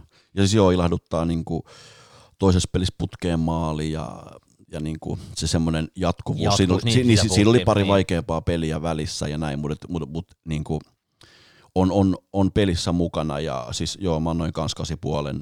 Ehdottomasti tokalla puolella se nousi varmaan niin kuin 1 pisteen verran tyyliin 7,5. Todella hyvää suorittamista. Ja niin kuin sanoit, se kokonaisvaltainen pelaaminen ilahduttaa kaikista eniten. Joo, niin kuin huikea maali ja tälleen, mutta just se niin kuin pallon suojaaminen, ne käännökset, pienet syötöt, ne juoksut. Todella niin kuin hyvä paketti Martialilla tässä pelissä. 8,5 sama. Ei jotenkin ilahduttavaa nähdä. Paljon sanoo Transportilla? Sama, 8,5. Mä annoin ihan 8, ja mä en tiedä miksi. Se voisi olla ihan hyvin 8,5kin, koska niin kun, se kokonaisvaltaisuus kyllä. On kyllä hyvä. Ja sitten niin toisaalta, minkä takia Martial olisi parempi kuin Rashford, ehkä voin tyytyä 8,5 tässä asiassa kanssa, koska niin jotenkin ne on nyt pari, jotenkin tuntuu. Et en mä tiedä, mä käytiin aika paljon noita Rashfordin tilanteet läpi, mutta kyllä siinä niin näkyy se, että se alkaa niin jotenkin hiffaa sen jutun. On, ja sitten jotenkin se johtajuus, ja tähän arvosanaan ei vaikuttanut se, että hän on nykyään Dr. Rashford, mutta ei siis, mun mielestä se oli Rashford, korjaa jos on väärässä, silloin kun oli pelattu se joku 100 minuuttia, niin mä laitoin sulle viestiä, että 100 min saa jaloissa, ja se teki ihan älyttömän juoksu alaspäin puolustamaan, jotenkin siinä vaan. Jälleen kerran ehdottomasti se sama sana, eli kokonaisvaltaisuus. Ei pelkästään se, että sä oot vaarallinen siellä boksissa, vaan se kaikki duuni. Ja kyllähän se duuni siihen Martialin maaliin, niin se antoi mulle sen, niin kuin, siinä taisi tulla se puolikas siihen 8 päälle. Se oli vaan niin maaginen. Joo. Sitten mennään tähän Fernandesiin, joka saattaa ehkä vähän jakaa mielipiteitä. Mä annoin hänelle 8, vaikka oli niin kuin... Mä oon sitä mieltä, että Fernandes pelaa hyviä pelejä, vaikka se olisi vähän huonossa formissa. Tai mä tarkoitan formilla sitä, että se pelaa niinku 70% energiatasolla. Se jätkä juoksee, se oli itse asiassa aika ratkaiseva tekijä myös joissain kohdissa alaspäin pelatessa, kun Wan-Bissaka oli vähän hukas tuossa matsissa. Joo, se oli tosi kovassa paineessa. Vähän kovassa paineessa, ja siis sen takia mun mielestä Wan-Bissaka oli vähän hukassa, kun mä en tiedä saiko se tukea. Ja sen takia ehkä se Lingardin veto oli myös hyvä, että Lingard juoksee myös alas auttamaan Wan-Bissakaa ja näin, mutta jotenkin mun mielestä Fernandes, tolppa, voidaan olla siitä mieltä, että olisiko pitänyt sijoittaa, painaa pussiin. Syöttö kuitenkin, tai itse asiassa mä katsoin äsken tuloksesta tuossa, että oliko se syöttö, että saiko se siitä Rashfordin syöttöä ja näin, mutta... Joo, mun mielestä sitä ei ole niin merkitty, mutta mä katsoin itse sen uudestaan sen maalin, siis ihan varmasti se merkitään hänelle, koska siis se pallo kävi nopeasti, kun Rashford otti haltuun, niin se kävi nopeasti välispelaajan jalassa, mutta joo. Joo, ja sitten niin kuin mä oon puhunut monta kertaa tästä asiasta, että jos niin kuin muilla jätkillä on hyviä syöttöprosentteja, niin sitten toi Bruno ei mikään hälytön, niin nyt oli 72,6, mutta sillä on just näitä tällaisia kokeilupalloja. Sillä oli pari tosi nähtiä semmoista volleita, pisti itselleen pallo ilmaa ja volleilla haki läpi. Siis tosi huikeita suorituksia, vaikka ne ei mennyt perille. Se volleypallo, mikä yritti sinne oikealle laidaan, se oli oikeasti aika upea yritys. Oli ja tosi sääli, että se katkaistiin. Se olisi mennyt Portugalin liigassa läpi. No ei vaan. Mä tarkoitan siis sitä, että mun mielestä tässä oli tosi kokonaisvaltainen ottelu. Mikään ei onnistu matsi ja silti sä niinku jotenkin puristi. Mua lämmitti mieltä vaan tosi paljon tää kokonaisvaltaisuus. Mm. Joo ja siis mulle ei, mä kerron kohta arvosanani. Ensimmäistä kertaa meillä on varmaan näin paljon hajontaa yhden pelaajan arvosanassa. Aika niinku identtisiä meillä on ollut tähän mennessä. Mua siis arvosana ei laskenut missään nimessä ne niinku ratkaisuyritykset, koska niin kuin mä oon sanonut, niin se, tuolta paikalta niitä odotetaan ja sen takia me ollaan Bruno hankittu. Bruno teki ehkä ekan kertaa United-paidassa mun mielestä niinku semmoisia helppoja syöttöhasseja, nimenomaan niinku parin metrin syötöt ei mennyt ja omille ja semmoisia, jotenkin siis nimenomaan mikään ei vaan toiminut. Pisteet ehdottomasti siitä niinku duunista ja siitä, että se yritti ja taas kerran syöttöpiste ja näin, niin tosi hyvä, mutta mutta eilen oli vaan semmoinen matsi, että mikään ei vaan onnistu ja kyllä sen näki kaverin ilmeestä, mutta 6,5. 6,5 aika tiukka, 6 laukausta, 1 ohi maalin. Ja se on niin kuin näyttää kyllä, että se kyllä kokeili ja testasi kyllä kaiken, mutta 6,5 on kyllä aika brutaali, mutta ei mitään. Bruno brutaali. Bruno brutaali. Ja sitten Greenwood, mun täytyy sanoa, että tämä oli Greenwoodin yksi heikompia pelejä, mutta musta tuntuu, että se ei uskaltanut, joissain vetopaikoissa se ei uskaltanut painaa painoa tukialalle tarpeeksi, näki selvästi otteesta. Tokan puolien alkuun oli sähäkkä ja yritti niin testasi vielä, että toimiiko se jalka kuinka hyvin, mutta sitten varmaan tuli se tilanne, että hei, come on, että mä voisin tulla vaihtoehtoja. Ei jos se arvostanut. 6,5. Joo, mulla oli 6, mutta niinku se, just se, että niinku, tai siis supussi paino kuitenkin, tiedät sä niinku varmaan jalka vähän paketti silti, ihan hyvä duuni, mutta turbos lisää ja vähän buranaa niinku ennen matsia. Mutta oli vähän sellainen. Mutta jos se oli niinku Bruno tai Brunolta, kun Greenwood tavallaan semmoinen ohipeli ja en niinku syyllistä häntä sen enempää siitä, koska ihan varmasti kyse oli siitä, että ei, niin kuin sanoit, niin sulla ei ole varma fiilis, kun vähän joka askel sattuu ja just nimenomaan se, että sä et oikein uskalla tukijalalle antaa niin kuin painoa, koska se on niin kuin kipeä. Niin, tämä oli tämmöinen peli ja toivottavasti ei niin kuin mennyt pahemmaksi. Sinänsä tosiaan toistan itseäni jälleen kerran tässä podcastissa, mutta ymmärrän sen ratkaisun Uulelta, koska tällä hetkellä meillä ei ole sinne hyökkäyspäähän tarpeeksi vaarallisia vaihtoehtoja. Mites sitten Paul Pogba? Mä tätä mä mietin tosi paljon ja mun mielestä se oli Paul Pogbaltakin vähän ehkä sellainen kaksijakoinen peli. Mä näkisin, tää oli mielenkiintoista, kun mä mietin tätä Paul Pogbaa, mä annan hänelle 7,5. Mun mielestä se oli kuitenkin, mä ymmärrän sen, että se oli vähän niin kuin epäkypsää pelaamista, sellaiset tosi ihmeelliset. Mun jäi mieleen yksi tilanne, jossa oliko Maguire vai Lindelöf, joka laittaa hänelle pallon siihen niin kuin keskentä pohjalle, ja hän yrittää ykkösellä jatkaa ulkosyrjällä palloa eteenpäin siitä, joka katkotaan. Ja siinä tuli kyllä sellainen, että et sä vaan teet tollasia. No, hänen ensimmäisen puolen numeroistaan tulee kyllä kuitenkin sellaisia, että ihan hyviä syöttöprosentteja ja 8/10 viimeisen kolmanneksen syötöistä menee läpi ja niin kuin ylipäätään ihan ok pelaamista, mutta vähän niin kuin jotenkin, tämä ei ollut, niin kuin, täytyy sanoa, että se McTominen kanssa se peli ei ollut hyvä. Ei. Joo, ja sitten tuossa on tietysti se, että et siinä mielessä niin kuin, en sano, että sinä olisit näin tehnytkään, mutta just se, että jos sulla on vaikka esimerkiksi syöttöprosentti, tai prosentti on mitä on, mutta jos sulla on vaikka 20 syöttöä ja niistä on vaikka 17 omilla, ja silloin sun prosentti on hyvä, mutta sitten jos ne 3 on semmoisia menetyksiä niin, 2/5, niin silloinhan se on ollut huono peli, että tavallaan statsien taakse pitää näissä tietyissä niin kuin tapauksissa mennä, ja mun mielestä tässä pelissä vaan niin kuin, nimenomaan se, että teki väärissä paikoissa vääriä ratkaisuja, ja varsinkin toi just sanotaan, kun maalipotku tai avaus DHK avaa siihen, niin sun pitää olla tosi varma.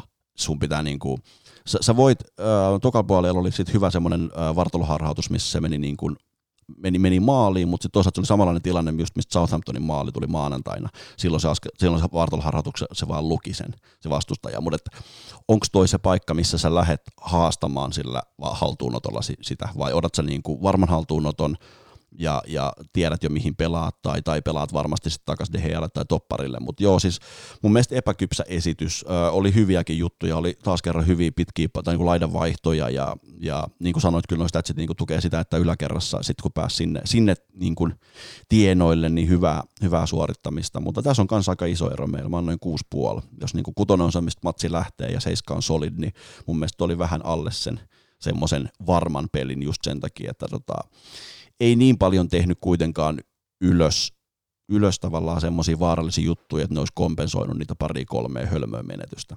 Joo, tämä mun mielestä Pogba kärsi siitä, että hänet jätettiin aika yksi, McTominay 6, ehkä 5,5 jopa. Mun mielestä todella heikko esitys. Mulla oli 5,5, joo. Ja vähän sama kuin tavallaan Greenwoodissa annettiin synninpäästöisen loukkaantumisen takia, niin mä ymmärrän, että se pelirytmi ei ole hirveän hyvä, kun sä et ole pari viikkoa oikein päässyt, kun jämäminuutteja pelaamaan. Mutta niin ei se tavallaan yrityksestä jäänyt kiinni, ei mä usko, että tuolla kaverilla se ikinä siitä jää kiinni, mutta sitten taas ei pystynyt sillä yrityksellä kompensoimaan sitä, että oli oikeasti aika epävarmaa. Ja ennen kaikkea mielestäni McTominayssa korostui just tämä, että ihan liian monta kosketusta. Että niin välillä pallo liikkui hyvin ja ruvettiin niin rikkomaan niin pälisin linjoja ja sitten se jäi siihen, McTominayin se peli pysähtyi. Joo, McTominayin peli pysähtyi monta kertaa ja jotenkin ei pystynyt laittamaan sitä passia. Se ei hautomaan palloa liian paljon. Ei ollut menetyspaikkoja, mutta silti kuitenkin jotenkin hauto sitä. Ja oli mielenkiintoinen tilasto, että Scott McTominay made 3 possession recoveries in 63 minutes. Eli 3 niin kuin periaatteessa tavallaan pallon hallinnan ottamista omalle joukkueelle. Ja menetäkö se riisto sitten? Niin Matic teki 4 ensimmäisen 18 minuutin aikana. Mm. Et se on niinku kyllä. Et se on, täytyy myöntää, että se niinku just tullaan tähän tilanteeseen, että meillä ei ole sellaista Maticin tapasta luuttaajaa siihen niinku keskentän pohjalle, niin mä toivon, että aika moni herää tähän samaan asiaan, niinku, tai on herännyt jo varmaan näiden matsien aikana, että niinku Pogba joutuu aika paljon niinku nyt tekemään McTominayn työtä kanssa samalla, joka kärsii hänen rooliaan kanssa, mutta niinku McSaucelle ei vaan tuohon paikkaan ainakaan vielä, ei ole kypsä. Niin, ja varmaan niin just näin. Ja siis toisaalta niinku tosi hyvät tärkeät minuutit, nyt on helppo sanoa, kun se 3 pistettä on repussa, niin hyvät minuutit, koska nyt se niinku varmasti seuraavan kerran, kun hän pelaa, oli se sitten vaihdosta tai avauksesta, niin se on helpompaa. Mutta joo, tuoit esille tuonne, että Wan-Bissakaa pari kertaa Bruno oli siellä jeesaamassa tukemassa, mikä on tosi hieno nähdä, mutta se, että omalla tavallaan sitten miettii, että missä McTominay ja Pogba on, miksei kumpikaan heistä sitten ole siellä jeesaamassa. Miten sitten Timbo? 6. Joo, mulla oli tää 6,5. Nämä puolikkaat on just tällaisia vähän liikkumavaraa. Siis mun täytyy sanoa, että niin kun kaikki kunnia hänelle, sen pelaamattomuuden jälkeen, se oliko se Ayew hänen miehensä, siitä en tiedä, mutta kuitenkin mun mielestäni Townsend oli joko vaisu tai Timpo sai pidettyä sen jollain tavalla käsissä ja jotenkin mun mielestä kuitenkin ihan solidia tekemistä. Niin en mä tiedä, joo itse asiassa nyt kun me mietin, niin nouseeko se mullakin sen puolikkaan verran, koska ei se niinku noista lähtökohdista niin tosi se, vaikea vaatii. Niin ja se ei kuitenkaan niin pettänyt Unitedia millään tavalla, teki pyyteettömästi duunia, oli mun mielestä ihan varma pallon kanssa ja siinähän se on niinku Timbon vahvuus. Ylöspäin ei ole hirveästi annettavaa, mutta toisaalta se voi myös olla ohjeista, että pelaa tosi peruspeliä ja välissä on niinku vaaralliset hyökkääjät. Ja tullaan oikean laidan kautta, ei hätää, otat vaan varmasti oman puolesi. Niin, et sit niinku, ja toisaalta ehkä jollain tavalla niinku Wan-Bissakassakin, en tiedä onko se, jotenkin ehkä nyt tässä kun puhun ääneen, niin rupesin miettimään, että onko niinku ollut itse ohjeet eilisen suhteen, että ottakaa vähän varman päälle, älkää nousko niin paljon, koska siellä on niinku Zaha, Townsend, Ayew, koska mun mielestä Wan-Bissakalla oli vähän samaa, että niinku, se ei mun mielestä noussut niin paljon eikä niin ylös tukemaan. Vedäpä tuosta heatmapit esiin, niin mä jatkan juttelua, mutta olisiko ollut niinku ohjeet molemmille itse asiassa, koska sitten siinä vaiheessa, jos ennen kaikkea Zaha pääsee juoksemaan sitten Lindelöfi tai Maguire vastaan 1-1, niin me ollaan kusessa. Että olisiko ollut jopa sitten, ja sitten kun meillä ei ollut sitä Maticcia suojaamassa, niin olisiko ollut kenties sitten ohjeetkin molemmille laitapakeille, että älkää tehkö niinku turhia nousuja, älkää nousko liian ylös, miettikää koko ajan tavallaan, pitäkää se katsekontakti siihen vastustajan, koska pälis tulee aika nopeasti sitten myös vastaan. Fosu-Mensahilla oli kyllä alempana heatmappi hyökkäyspäädyssä, että se oli aika lailla siinä puoliviivalla tai siinä puolessa kentässä, ja Wan-Bissakalla oli kyllä vähän korkeammalla, ja Wan-Bissakalta muutenkin mun mielestä muutamia hyviä haastoja, mutta no arvostellaanko Wan-Bissakata nyt samalla oikeastaan? Niin, että oikeastaan mun mielestä Aaron oli vaikeuksissa tuossa matsissa, ja siinäkin on mun mielestä pientä väsymystä havaittavissa, mutta täytyy sanoa, että kyllä mä silti aika puhtaat paperit sille annan, ja jotenkin niin kuin ehkä se ylöspäin pelaaminen ilahduttaa mua. Sillä oli yksi sellainen tilanne siinä hyökkäyspäädyssä, siinä olisiko ollut aika loppupuolelle peliä, missä se harhautti aika nätisti sen laitapakin siellä, ja jotenkin pääsi tulemaan aika hyvin, mutta ei se kyllä mun mielestä seiska on ehkä niinku ihan niinku sellainen, mitä sille voi antaa. Niin mun mielestä toi niinku maksimi, mulla oli 6,5 joo, että niinku, ei ollut huono peli, ja just se, että 6,5 nyt ei ole mun mielestä vielä huono peli, mutta niinku, oli tavallaan vaikea. Toki vaikea matsi oli ja siis sulla oli tosi niinku, se, ainakin eilen formissa oleva Zaha vastassa, joka on oikeasti ei ole helppo pitää. Tuo oli sinänsä mielenkiintoista, että Timbo ja Wan-Bissakalle laitapakkeina, ja molemmat on pelannut Pälississä. Niillä on aika tuttuja kavereita niin molemmin puolin. Mutta oliko osittain myös sen takia Timbo avauksessa? Voisiko niin, se olla? Niin, tuntee Townsendin, ja vähän oli suunsoittoa niiden kesken, kun tuli vähän vapareita ja muuta. Niin, en tiedä, voihan se niinku... Ei sitä tiedä. Niin, mutta joo, siis Wan-Bissakalta semmoinen aika samanlainen kuin Timbolta mun mielestä se matsi, että et ehkä molemmille sitten 6,5. Ihan, niinku, ihan jees puolustussuuntaan. Zaha pääsi niinku kyllä haastamaan ja puolittain meni ohi muutaman kerran ja näin. Et tietysti ei semmoisia laitapakkeja löydy, että silloin kun Zaha on niinku iskussa, niin se on tosi vaarallinen, yksi liigan vaarallisimmista laitureista, mutta molemmilta ihan ok. Mä annoin molemmille toppareille 7,5. Me pidettiin Maguirea aika pitkään sillä, ja me kehuttiin sitä pitkin peliä, ja sillä oli paljon hyviä tilanteita ja jotenkin näin. Mun mielestä Lindelöf oli myös hyvä. Sillä oli oikeasti niin kuin jotenkin, se oli pääpallois mun mielestä hyvä, se oli kokonaisuutena jotenkin niin kuin nyt varma, ja niin kuin mä sanoin, niin sillä oli itse asiassa 9 ball recoveries, eli onko toi purkupalleja? Eikö se on niinku...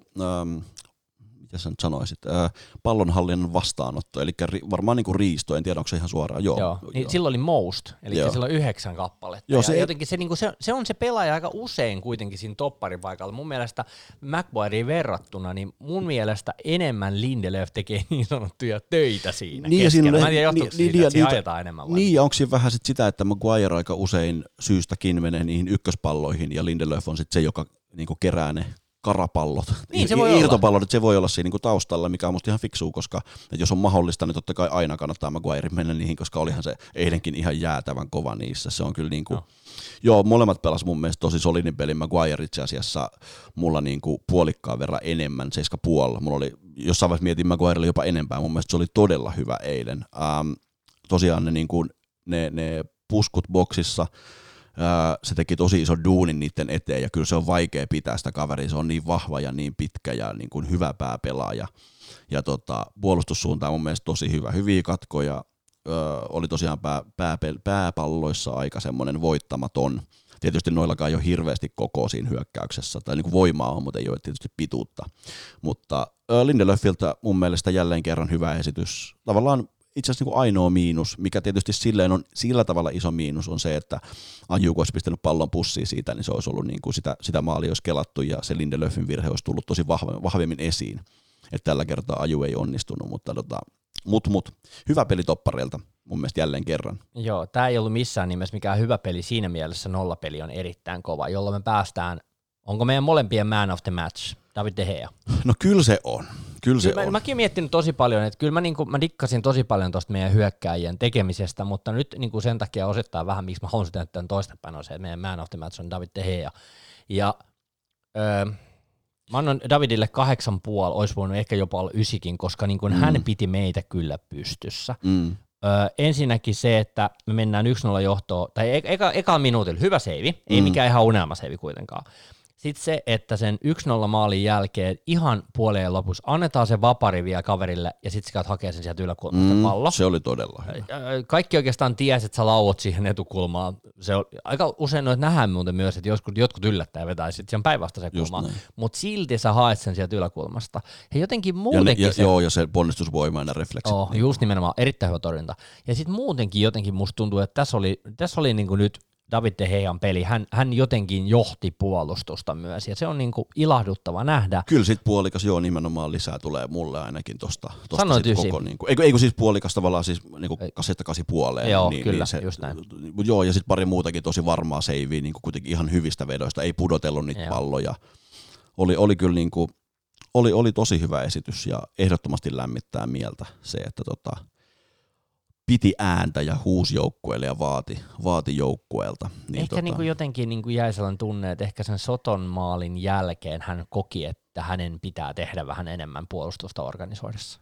En tiedä, voiko olla näin? Ja siis kyllä varmasti Maguire, Lindelöf sitä toivoo, että Maguire puhuu tosi paljon, Lindelöf jonkun verran, mutta kyllähän se veska, joo, sä näet vielä enemmän sitä kenttää, kun sä oot vielä siinä niin kuin maaliviivalla, ja De Gea tietysti välillä voisi olla vähän ulompana, ei tarvitse aina olla siellä maaliviivalla odottelemassa, mutta se on hänen tietysti, se on hänen tyylinsä olla maalivahti, välillä se kostautuu, mutta että joo, jos miettii sitä, että miten De Gea voisi ottaa yhden askeleen vielä eteenpäin, niin se on ehdottomasti se, että se pelaisi ulompana just ennen kaikkea näissä keskityspalloissa, niin liian usein mun mielestä se tekee sen ratkaisun, että se jää viivalle. Joo, silloin sä voit olla torjumassa sitä puskua tai vetoa, mutta se on aika vaikea siitä parissa metrissä torjuu. Ja sitten kun miettii paljon silloin pituutta, ponnistusvoimaa ja kädellä mittaa, niin mutta siinä on niinku taustalla nää, että pari kertaa kokenut vähän kokeneensa vääryyttä ja pari kertaa jotain tämmöisiä fyysisiä jengejä vastaan jäänyt kakkoseksi, mutta sitten toisaalta niinku kokenut ammattipelaaja, huippujalkapalloilija,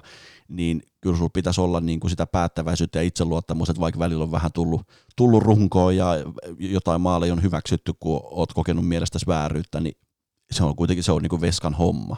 Siitä päästään varmaan nyt. Mun mielestä jossain vaiheessa voidaan ruveta miettimään, muuten pitäisikö antaa joukkueelle arvosanoja. Se olisi ihan niin, tai valmentajalle, niin, tuomari.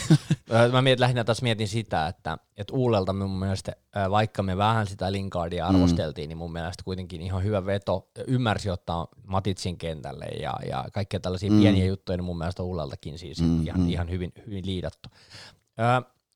Seuraavaksi voitaisiin käydä vähän jatko-ohjelmaa. Meillä on sunnuntaina tosiaan Chelsea FA Cupissa, ja heillähän nyt on tässä tällainen kiva 48 tuntia etumatkaa palautumisessa, josta Uulekin vähän sitä valitteli, että aika epäreiluuttahan se kuulostaa ja tuntuu, mutta mä näen tosi vahvasti, että me laitetaan aika pitkälti kakkosmiehiä kentälle.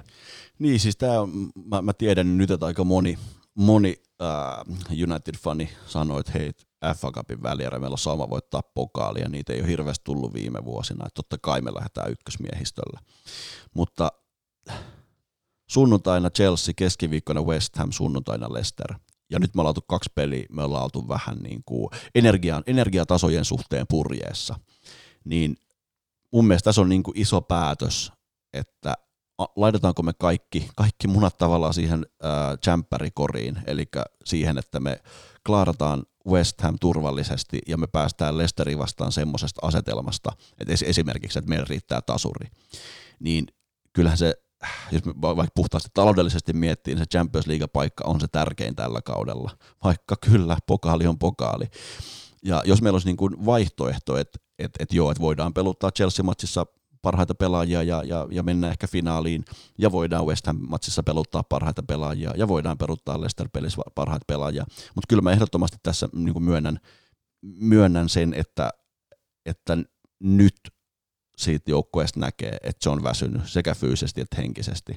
4 pistettä näistä matseista oli niin kuin ihan ok, totta kai se niin kuin 6 oli niin lähellä, mutta ehkä vielä nimenomaan sen takia, koska nyt me ollaan sitten vielä Leicesteria jäljessä, niin iso peli Spurs Leicester viikonloppuna, mutta joo, siis mun tälleen niin kuin tämän hetken fiiliksillä, niin mun avaus Chelsea FA Cup välierä olisi näinkin tavallaan karmean kuulonen, että siellä olisi, no tavallaan joo, De Gea sinänsä voi pelata, koska veskari ei kuulu. Mä veikkaan, että Romero pelaa silti, se koska se on niin kuin, kun pelaan kuppipelejä. Ja Romero pelaa sitten sen laskupelin. Ja. Niin, ei siinä ole mitään ihmeellistä, mun mielestä se on ihan selkeä juttu. Toi on vaikea toi laitapakkitilanne sen takia, että meillä on nyt mahdollisesti 2 jätkää sieltä sivussa vasemmalta. Dalot avataan ennen kuin se sitten. Joo, siis jommalkumman laidalla ihan varmasti. Joo. Ja niin kuin voi olla jopa, että Dalot ja Timbo avaa, mutta jompikompi toppari, varmaan se on Lindelöf, joka tulee lepäämään, koska harvoin meiltä kippari ollaan lepuotettu, eikä Maguire toisaalta siitäkään näy mikään, siitä ei näy väsymys, mutta mä luulen, että Baji avaa. Fred avaa ihan varmasti. Ja Maxos avaa yhtä lailla, mä veikkaan. Niin, toi on tietysti niin kuin, Matic sai niin kuin nyt aika hyvän levon ja omalla tavallaan se voisi olla semmoinen niin kuin solidi ratkaisu keskikentälle niin kuin rauhoittamaan sitä peliä ja johtamaan sitä peliä. Ja, mutta tietysti Fred ja Matic on molemmat aika umpivasureita, omalla tavallaan sitä niin pelaa sitä samaa laitaa, että pystyykö se duo sitten niin kuin avaamaan samassa matsissa, niin en tiedä. Mä luulen, että James avaa, mä luulen, että Ighalo avaa. Mä luulen, että itse asiassa Rashford varmaan avaa vasemmalla, musta tuntuu, että kyllä sinne niin kuin, mutta se iso päätös omalla tavallaan on toi Bruno, koska se luovan pelaajan paikka on nyt se kysymys, että onko se sitten niinku tyyliin Mata. Tai onko se Pogba? Niin, että et se on varmaan se iso juttu siinä. Mä en jaksa uskoa, että Pogba avaa. Se vaatii lepoa. Ja musta tuntuu, mä veikkaan, että kumpikaan ei avaa, Bruno eikä Pogba. Mä veikkaan, että kummatkin on penkillä. Ja silloin tästä tulee todella vaikea peli, mutta toisaalta tässä on tulossa joka tapauksessa vaikea peli. Tulee se, joka luulee, että on helppo peli, niin on vaikka meillä on hyvä Stotsi Chelsea vastaan tällä kaudella. Joo, ei se ei niinku mitään. Se ei oikeasti nyt tässä tapauksessa yhtään mitään. Ei. Vaikea niin kuin ennakoida ja arvioida ja arvailla, että mikä se on se Uulen lähestymistapa tähän peliin. Mä luulen, että niin kuin se tulee olemaan semmoinen about 5-6 vaihtoa tohon, tähän avaukseen, mitä me ollaan nyt käytetty tavallaan koko ajan. Mutta joo, siinä on niin kuin tiettyjä isoja ratkaisuja on se laitapakkitilanne. Uskaltaako leputtaa Wan-Bissakaa, kun meillä on kaksi vasenta pakkia sivussa, mitä tehdään keskikentällä ja ennen kaikkea se luova pelaaja. Että niin kuin lähdetäänkö oikeasti jollain Pereira yllärillä. Se on niin kuin tällä kaudella nähty, että se ei tuo hirveästi meidän peliin. Voi tulla penkiltä sisään. Mutta niin kuin, tavallaan mä en ehkä yllätys, jos se olisi McTominay, Fred, Pogba. Mä oon tavallaan samaa mieltä sun kanssa siitä, että Pogbakin kaipaisi lepoa. Mutta sitten toisaalta tullaan siihen, että lähdetäänkö me ihan niin kuin täysin kakkosmiehistöllä. Ja tietysti FA Cupin välierä Wembleyllä. Niin, se olisi kyllä ihan kiva voittaakin, mutta tosiaan mä oon sitä mieltä, että sieltä tulee kyllä kova finaalivastuskin vielä. Siis se on totta, ei millään tavalla niin kuin lasketeltu ei, niin voittoon. Se on totta, mutta tietysti ei sitä silleen varmaan, niin kuin, kyllä se olisi, niin kuin, vaikka se kuulostaa kliseeltä presseissä, että mennään yksi matsi kerrallaan, mutta kyllähän se tässä vaiheessa nimenomaan on näin. Mutta jännä kyllä nähdä, koska ei, kyllä mä oon niin kuin siitä sunkaan nyt täysin samaa mieltä, että ei me voida lähteä. Nyt se on nähty kahdessa pelissä mun mielestä, ehkä kahdessa puolessa pelissä, että tuo joukkue on väsynyt ja nyt se rupeaa olemaan useampi pelaaja väsynyt. Että semmosia tavallaan niitä pelaajia, jotka mun mielestä on raikkaalla jalalla, jotka voi avata Chelsea-pelin, on niin kuin Rashford, Maguire, no Martial tavallaan joo esitystensä puolesta. En yllätty, jos Ighalo avaisi, mutta niinku, semmoisia pelaajia, joista ei niinku näy se väsymys, jotka jaksaa 90 minuuttia painaa niinku hyvällä temmolla. Niin tossa ne melkein on tällä hetkellä. Ei ole helppo tilanne, täytyy sanoa. Tämä on todella, todella haasteellinen. Nythän on sellainen mielenkiintoinen tilanne, että toi mä en tiedä, että tuohon FA Cup-peliin on tosi vaikea enää lisätä oikeastaan mitään, se on todella avoin ja näin. West Ham pelaa tänään perjantaina oman pelinsä itse asiassa, jolloin he saavat levätä sitten ensi viikon keskiviikkoon tässä, että heilläkin on siinä vielä, ne pelaa kotona Watfordia vastaan tänään illalla, eli heilläkin on tällainen taas... Kaksi päivää ekstraa. Niin siinä on, taas saavat niinku edun, ja niinku me jäädään niinku olla koko ajan vähän niinku jäljessä tämän niinku palautumisen. Ja nyt se on nähty pelien alussa. Et niinku tää tulee olemaan todella mielenkiintoinen toi keskiviikon peli kyllä sit West Hamia vastaan. Se pelataan muuten 8:00, joka on tosi kiva. Joo, ja sitten illallahan onkin Liverpool Chelsea, sitä matsiahan ei tarvitse katsoa, koska siinähän on juhlat sit päällä. Ei, mutta 19. päivä heinäkuuta sunnuntaina on sitten semmoinen matsi kuin Spurs Leicester. Ja se on mun mielestä tosi iso peli. Se on oikeasti tosi todella iso, ja se on itse asiassa, nyt täytyy onneksi sanoa se, että se on aika iso peli myös itse asiassa Spursille. Koska Spurs voitolla ne taistelee edelleen siitä niin kuin Eurooppa-liigapaikasta. Niin. Eurooppa-liiga on kuitenkin, kyllä europaikoille halutaan. Ja niin kuin mä itse asiassa tuossa meinasin äsken vielä sanoa, kun me puhuttiin tuosta arvostuksesta FA Cup versus se mestariliigasia, niin joo, jengi voi olla silleen, että jee, päästiin mestariliigaan, mutta se ei ole nyt vaan pelkästään mestareiden liiga. tässä pitää jokaisen muistaa se tilanne, että jos me halutaan Jadon Sanchoa, me halutaan pitää Paul Pogbaa, me halutaan pitää imua, me halutaan pitää nousukäyrää tämän joukkueen ja koko seuran kohdalla, niin se mestareiden liigapaikka on itse asiassa todella paljon arvokkaampi. Kukaan iso, kukaan kehittyvä pelaaja ei tule sen takia, että United voitti FA Cupin, ne tulee sen takia, että mestareiden liigaa pelataan Unitedissa. Se on ihan oikein. Se on just näin, toi on niin kuin erittäin hyvin sanottu, koska nimenomaan siinä on niin paljon asioita. Se liittyy pelaajarekrytointiin, se liittyy meidän sponssisopimusten niin kuin, tyyli Addun sponssisopimuksen arvoon. Siinä on joku tämmöinen, jos me ollaan pari kautta putkeen pois Champions Leaguesta, niin se putoaa 50 miljoonaa kaudessa. Ja siis siinä on niin kuin tosi iso juttu. Mä nyt en hirveästi halua mennä noihin niin kuin talousjuttuihin sinänsä ja niin kuin numeroihin ja rahaa, mutta sopimukset kasvaa myös sen myötä, miten ollaan Euroopassa, että kyllä. On, mutta mun mielestä toi on niin kuin jotenkin semmoisena yhtenä niin kuin kärjistettynä esimerkkinä on se, että Jadon Sancho ei tule Unitedin pelaa Eurooppa-liigaa. Näin mä sen niin kuin näkisin. Joo, ja sitten nythän joku sanoi, että no onhan meillä se takaportti sen Eurooppa-liigan kautta, että jos me se voitetaan, niin me voidaan päästä. Siihen on aika pitkä matka. Niin on, siinä on yllättävän pitkä matka ja tie on aika kivikkoinen. Siellä on kovin jengejä. Kovin jengejä edelleen vastassa, eihän sitä koskaan tiedä, mitä tulee käymään. Ihan hyvä arpa sen niin kuin puolivälierän suhteen kävi, että et jos ja kun LASK niin kuin pistetään lauluun, niin sen jälkeen ihan hyvä arpa. Kööpenhamina tai Turkki. Niin ja sitten kun ei ole Turkki awayta. Niin totta, sekin vielä. Se on musta iso juttu siinä, mutta joo. Siis niin kuin sunnuntaina 6:00 ajattelin katsoa Spurs-Leicester-peliä ja siihen perään sitten kello 20 United-Chelsea-pelin. Että se on, niin kuin, se on oikeasti, jos Spurs ottaa siitä 3 pojoa, niin se on meille tosi iso apu, mutta tässä on just se, että just kun sä sanoit siitä, niin kuin, että FA Cupin voitto versus Champions League-paikka, sä oot siinä oikeasti, että se FA Cup ei ole voitettu, jos me voidetaan Chelsea-välierässä, mutta totta kai me sinne finaaliin halutaan. Ja mä jotenkin edelleen sanon sitä just, että tässä tilanteessa ja tässä keskustelussa mun mielestä nämä asiat on vaakakupissa vastakkain. Ainahan se ei ole niin, mutta mun mielestä tämän viikon esitykset on näyttänyt sen, että tässä on pakko tehdä valinta. On, joo, jotenkin olisi tosi vaikea uskoa, että United avaisi samalla ykköskokoonpanolla ton Chelsea-pelin ja sitten mentäisiin uudelleen taas. Ja sitten mä veikkaan, että sit rupeaa kyllä kirraa takareidet, niin kuin sanoit, Rashfordin juoksusta joku 110.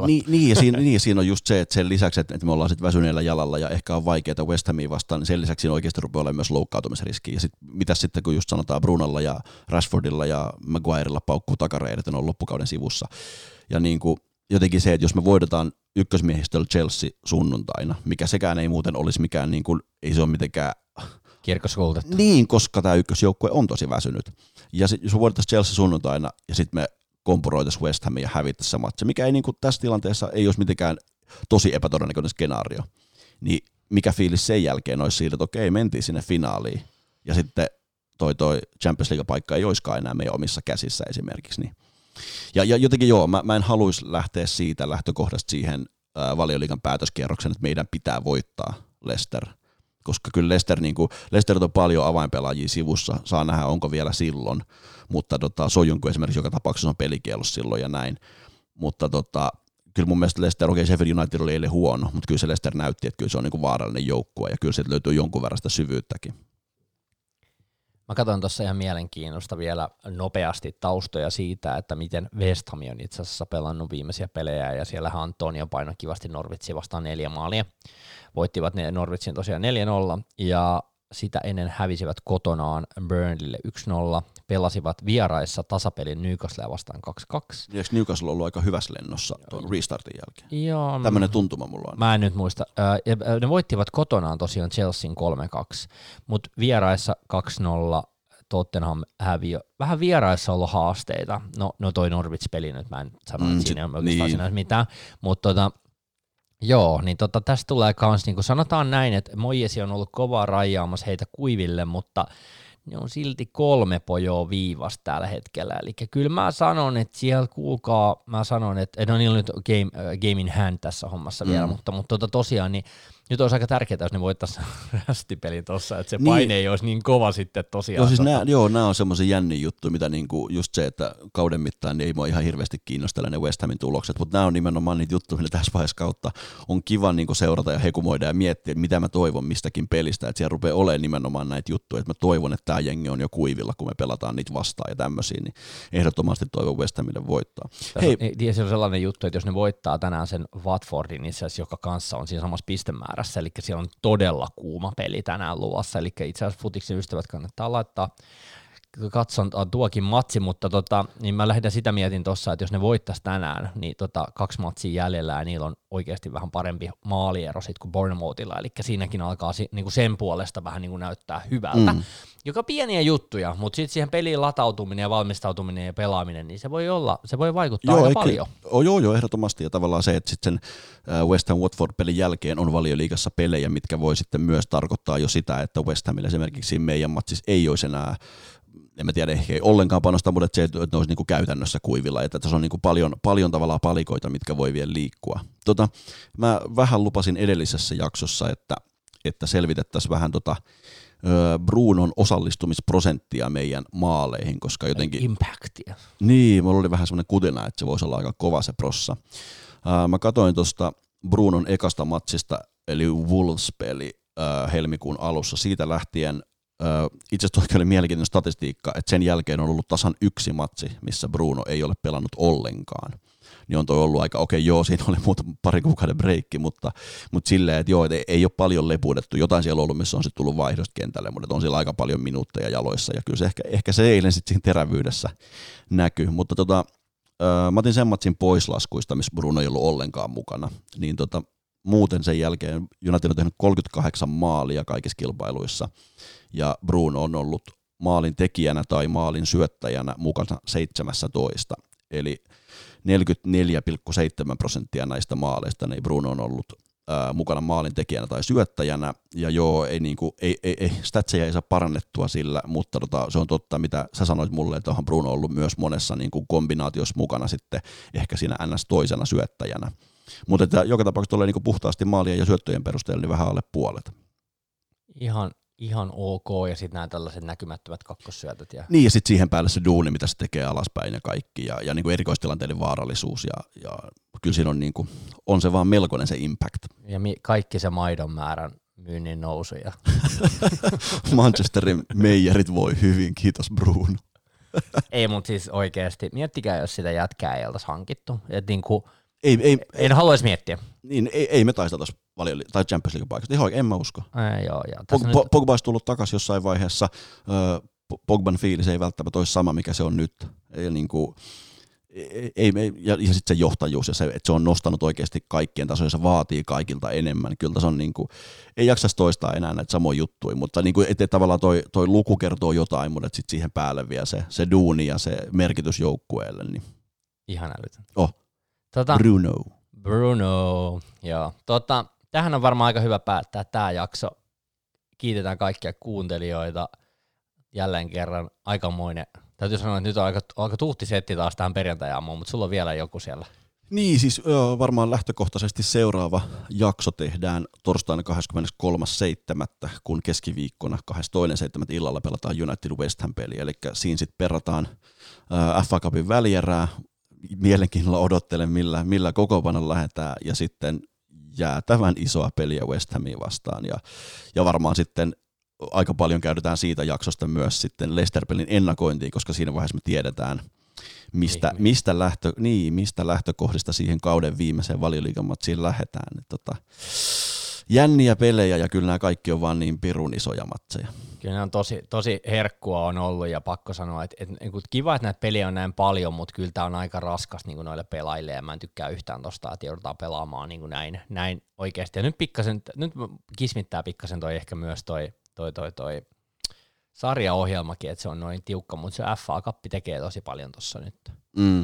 Joo, jonkun verran tietysti mä ajattelin, että voisi ehkä vielä palata näihin meidän arvioihin, mitä me heitettiin ennen kaikkea Chelsean ja Unitedin peleistä. Chelsea, mä laskin, että Chelsea päätyisi 67 pisteeseen. Tällä hetkellä niin kuin mun laskuilla 65 pisteen tahdissa, eli 2 pistettä menettänyt enemmän, mitä mä arvioin. Chelsea on Liverpool vierais seuraava matsi. Liverpoolista ei oikein tällä hetkellä tiedä, että onko siellä niin kuin kuinka monta selvää pelaajaa kentällä. Se ei niin kuin oikein sillain vakuuta mulle, että Liverpoolin kauden viimeinen kotimatsi. Okei, ei ole yleisöä paikalla, mutta Mut se on se niiden mestaruusjuhlapeli. Niin. Siis mulla on todella vaikea uskoa, että ne ei pelaa sitä tosissaan. Tai että se on niin kuin... Siinä on sellainen paikka, jossa ne voi peluttaa kyllä aika paljon nuoria ja hakea niitä hemmetin niinku oikeuksia päästä niinku pokaaleille tai mitaleille. Tai niin kuin tässä on silleen niinku vaikea ajatella, jos yleisö olisi paikalla, niin Liverpool lähtisi täysillä ja Liverpool hoitaisi sen pelin. Mutta mä oon niinku turvallisesti niinku laskenut Chelsealle tästä pisteen, että se tasuri on vielä ihan niinku mun laskuisi ok, ja sitten Chelsea on vikapeli Wolvesia vastaan kotona. Et jos tavallaan ehkä itsekin miettii tässä, että tällä hetkellä se on vaan United versus Leicester se skaba, niin ei se silleen niinku, jos Chelsea pelaa Liverpool-pelin tasa ja United ottaa West Hamit 3 pojoa, niin ei se Chelsea ole mitenkään sillain kuivilla, ainakaan niinku United suhtautetaan sen 3. paikan suhteen. United, joo, mä laskin silloin, että Villa away siitä kompuroitessa tulisi vaan piste, siitä tuli 3 pojoa, mutta sitten Southampton pelistä laskin 3 pistettä ja siitä tuli taas sitten vaan tasuri, niin United on edelleen tässä niin kuin 68 pisteen tahdissa, mikäli voittavat West Hamin ja Leicesterin.